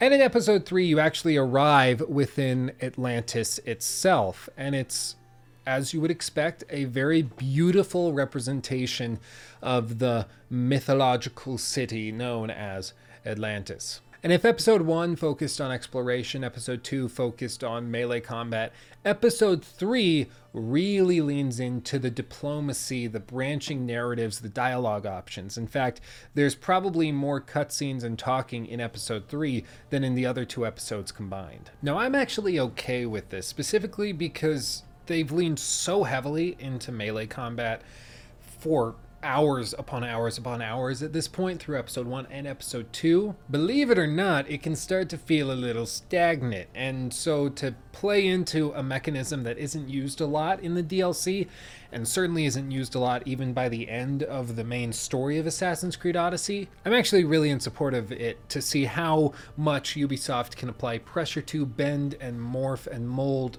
the story and experience around this mechanism being the dialogue system, the narrative choice system, and the idea that the player can establish their own directives. But unfortunately, by the time you reach the end, and I won't spoil a lot of the choices you have to make just in case you've gotten to this point and you're thinking, "Oh, maybe that's worth a try." It's it's really underwhelming the choices they confront you with and more specifically the impact of the choices that they throw at you. I call this Titanic syndrome because you know how it's going to end. So the stakes are seemingly very low because there's no mystery, mystique, risk is not a thing here because you know how it's going to resolve itself. You know Atlantis only ends one way. You know where Alexios or Cassandra has to end up at the end of this story, at the end of this arc.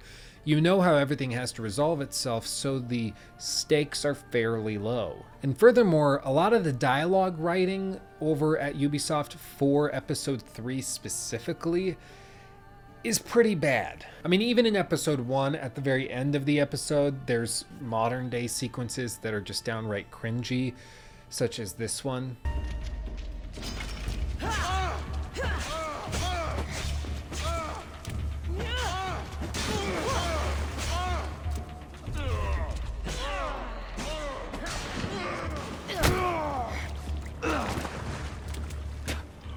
And the thing is, episode 3 relies so heavily on the quality of the dialogue because it mainly focuses on the choices you're making within these dialogue sections. To have anything less than stellar writing really underwhelms the player. It really undermines the experience. It pulls the whole thing down, makes it so it's really hard to take the story seriously when the writing is pretty bleh. And again, none of this is meant to be personal, but it's just a matter of concision, cutting things down. And I know it's ironic for me to talk about trimming things down and making them concise. I get it. I, I'm not strong in that department, but at least I'm aware of it and actively cut things down to try and get them as concise and clean as I possibly can. There's moments in episode 3 where it looks as though Ubisoft just straight up isn't trying anymore. They're just letting the line out as far as they can go just letting the floater drift way off into the sunset where it's never going to be seen again just because they're not concerned with trimming things down. The dialogue goes on and on and on.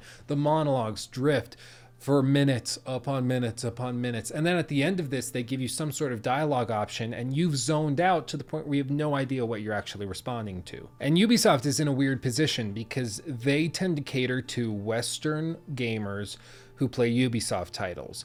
And the thing is, Ubisoft has a demographic that tends to lean much younger, and their attention spans tend to be much shorter.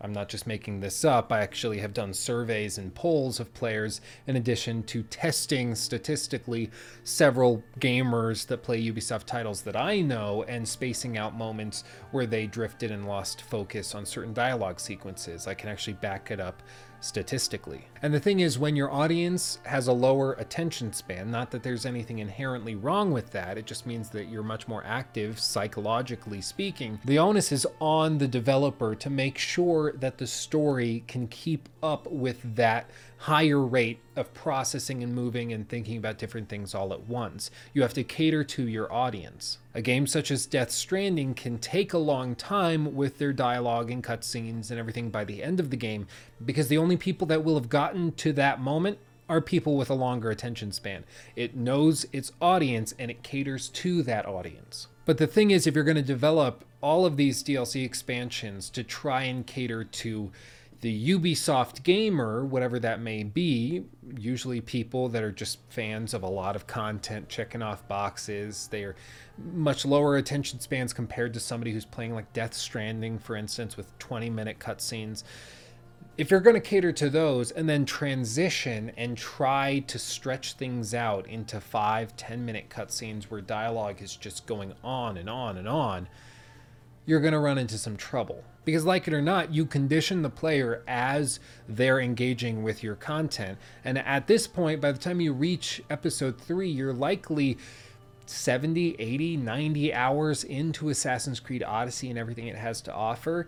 And at that point, you've been conditioned to a certain pace and rhythm of dialogue. And in episode three, that goes out the window and they start writing small novelettes for each and every scene that you go into. It's bizarre. But at this point, I want to talk about all of the DLC on a much more meta scale because there are, as I said at the top, very concerning things within these DLC that make me concerned about the future of the franchise. Like I said, there are some real strange choices that were made throughout Legacy of the First Blade, and of course, The Fate of Atlantis. But to put it succinctly, it seems as though Ubisoft is actively conflicted as to what they want Assassin's Creed as a franchise to be. Do they want it to be the broad open world exploration RPG, or do they want it to be a more linear stealth game?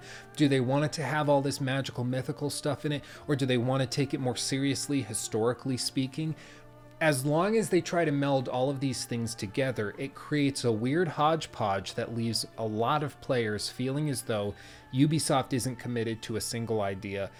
And at that point, the player is not going to become committed to that single idea or to any sort of concept of the game's narrative, story, world, universe, whatever it may be, because it seems as though the developer hasn't even taken the time or effort to put themselves in that position to take it seriously. Say what you will about the early games, about Assassin's Creed 1, 2, even 3, Brotherhood, Revelation, all of those games. They took their story and their world very, very seriously. Even Origins took its world and story very seriously. Assassin's Creed Odyssey started to really fudge it and take it for granted and play around with it a lot, which was all in good fun. But then Fate of Atlantis and Legacy of the First Blade just throws all of it out the window, and it just shows to me a real identity crisis. Now, a lot of stuff played into this. I don't think it happened in a vacuum. I don't think this type of thing can happen just out of nowhere. It seems to me that this DLC and Odyssey more broadly was a result and a reflection of the corporate attitudes of the management within Ubisoft at the time.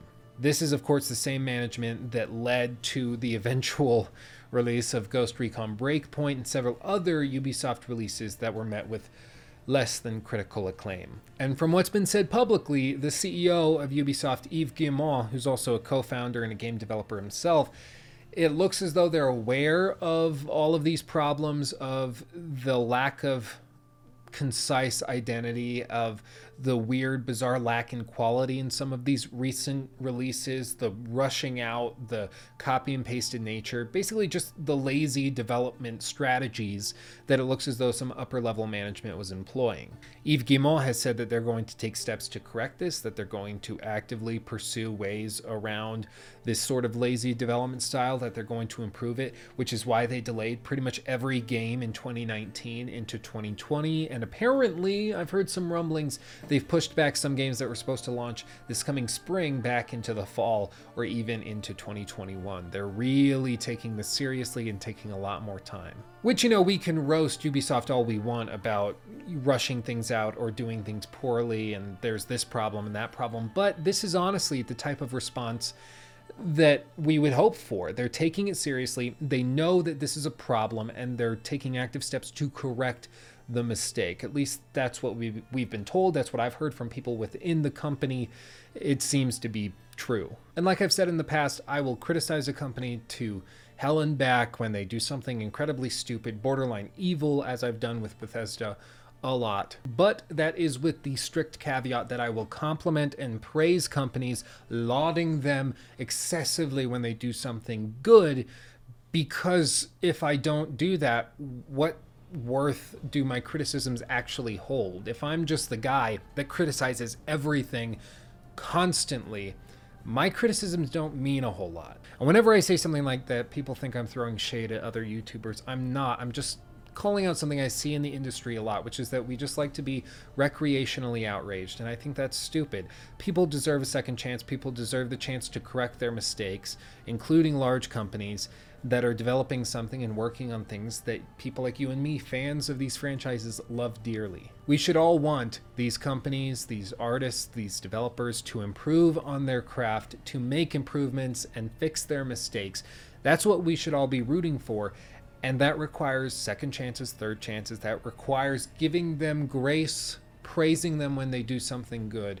But it also involves holding them accountable when something is done poorly, which I feel as though the DLC for Assassin's Creed Odyssey was it was done poorly. It's too bad because I really was looking forward to the DLC when I heard they were going to Atlantis. I was intrigued, especially when they started talking about some of the new boss fights they wanted. And a lot of this stuff, it was done pretty well, and you can tell there were some very passionate people and talented artists working on this project but the direction, the writing across the board, it just seems as though this thing was rushed out. It wasn't given the time and the attention it deserved or needed, and it leaned into a lot of old habits that Ubisoft I thought had dumped after Origins, but apparently they're back to their old ways. So we'll just have to wait and see if this is Ubisoft and Assassin's Creed moving forward, if Origins really was just a fluke, or if they're actually aware that they fell back into old ways and they're going to take active steps to be revolutionary again, to try something new and different in 2020. But those are just my thoughts. Let me know all of yours in the comments section below. Thank you for watching, honestly and truly. I am sorry that this took so long to get out, and I appreciate you putting up with all of the difficulties with regards to lost footage and weird artifact. It's just this video has been the most difficult to get together and finally put out of any video in the last year and a half, probably, that I've made. So I do appreciate your patience. I'm glad we got all of this settled and done. And I'm ready to move on to the full critique of Death Stranding. Again, make sure to subscribe if you want to be notified of when that goes live. I also have a lot of other really cool projects coming out and uh, I'm very excited to be working with some really cool sponsors who are helping me take this channel up a notch in terms of quality, in terms of content, in terms of styling, and the efficiency of my work. It, it's really remarkable, and I'm incredibly blessed to have amazing sponsors, to have amazing viewers like you. It really does mean the world to me. But that's all from me. Me and Kaliski, thank you very dearly for watching and sticking with us all this time. It means the world. I love you very, very much, and I'll see you in the next video. Peace out.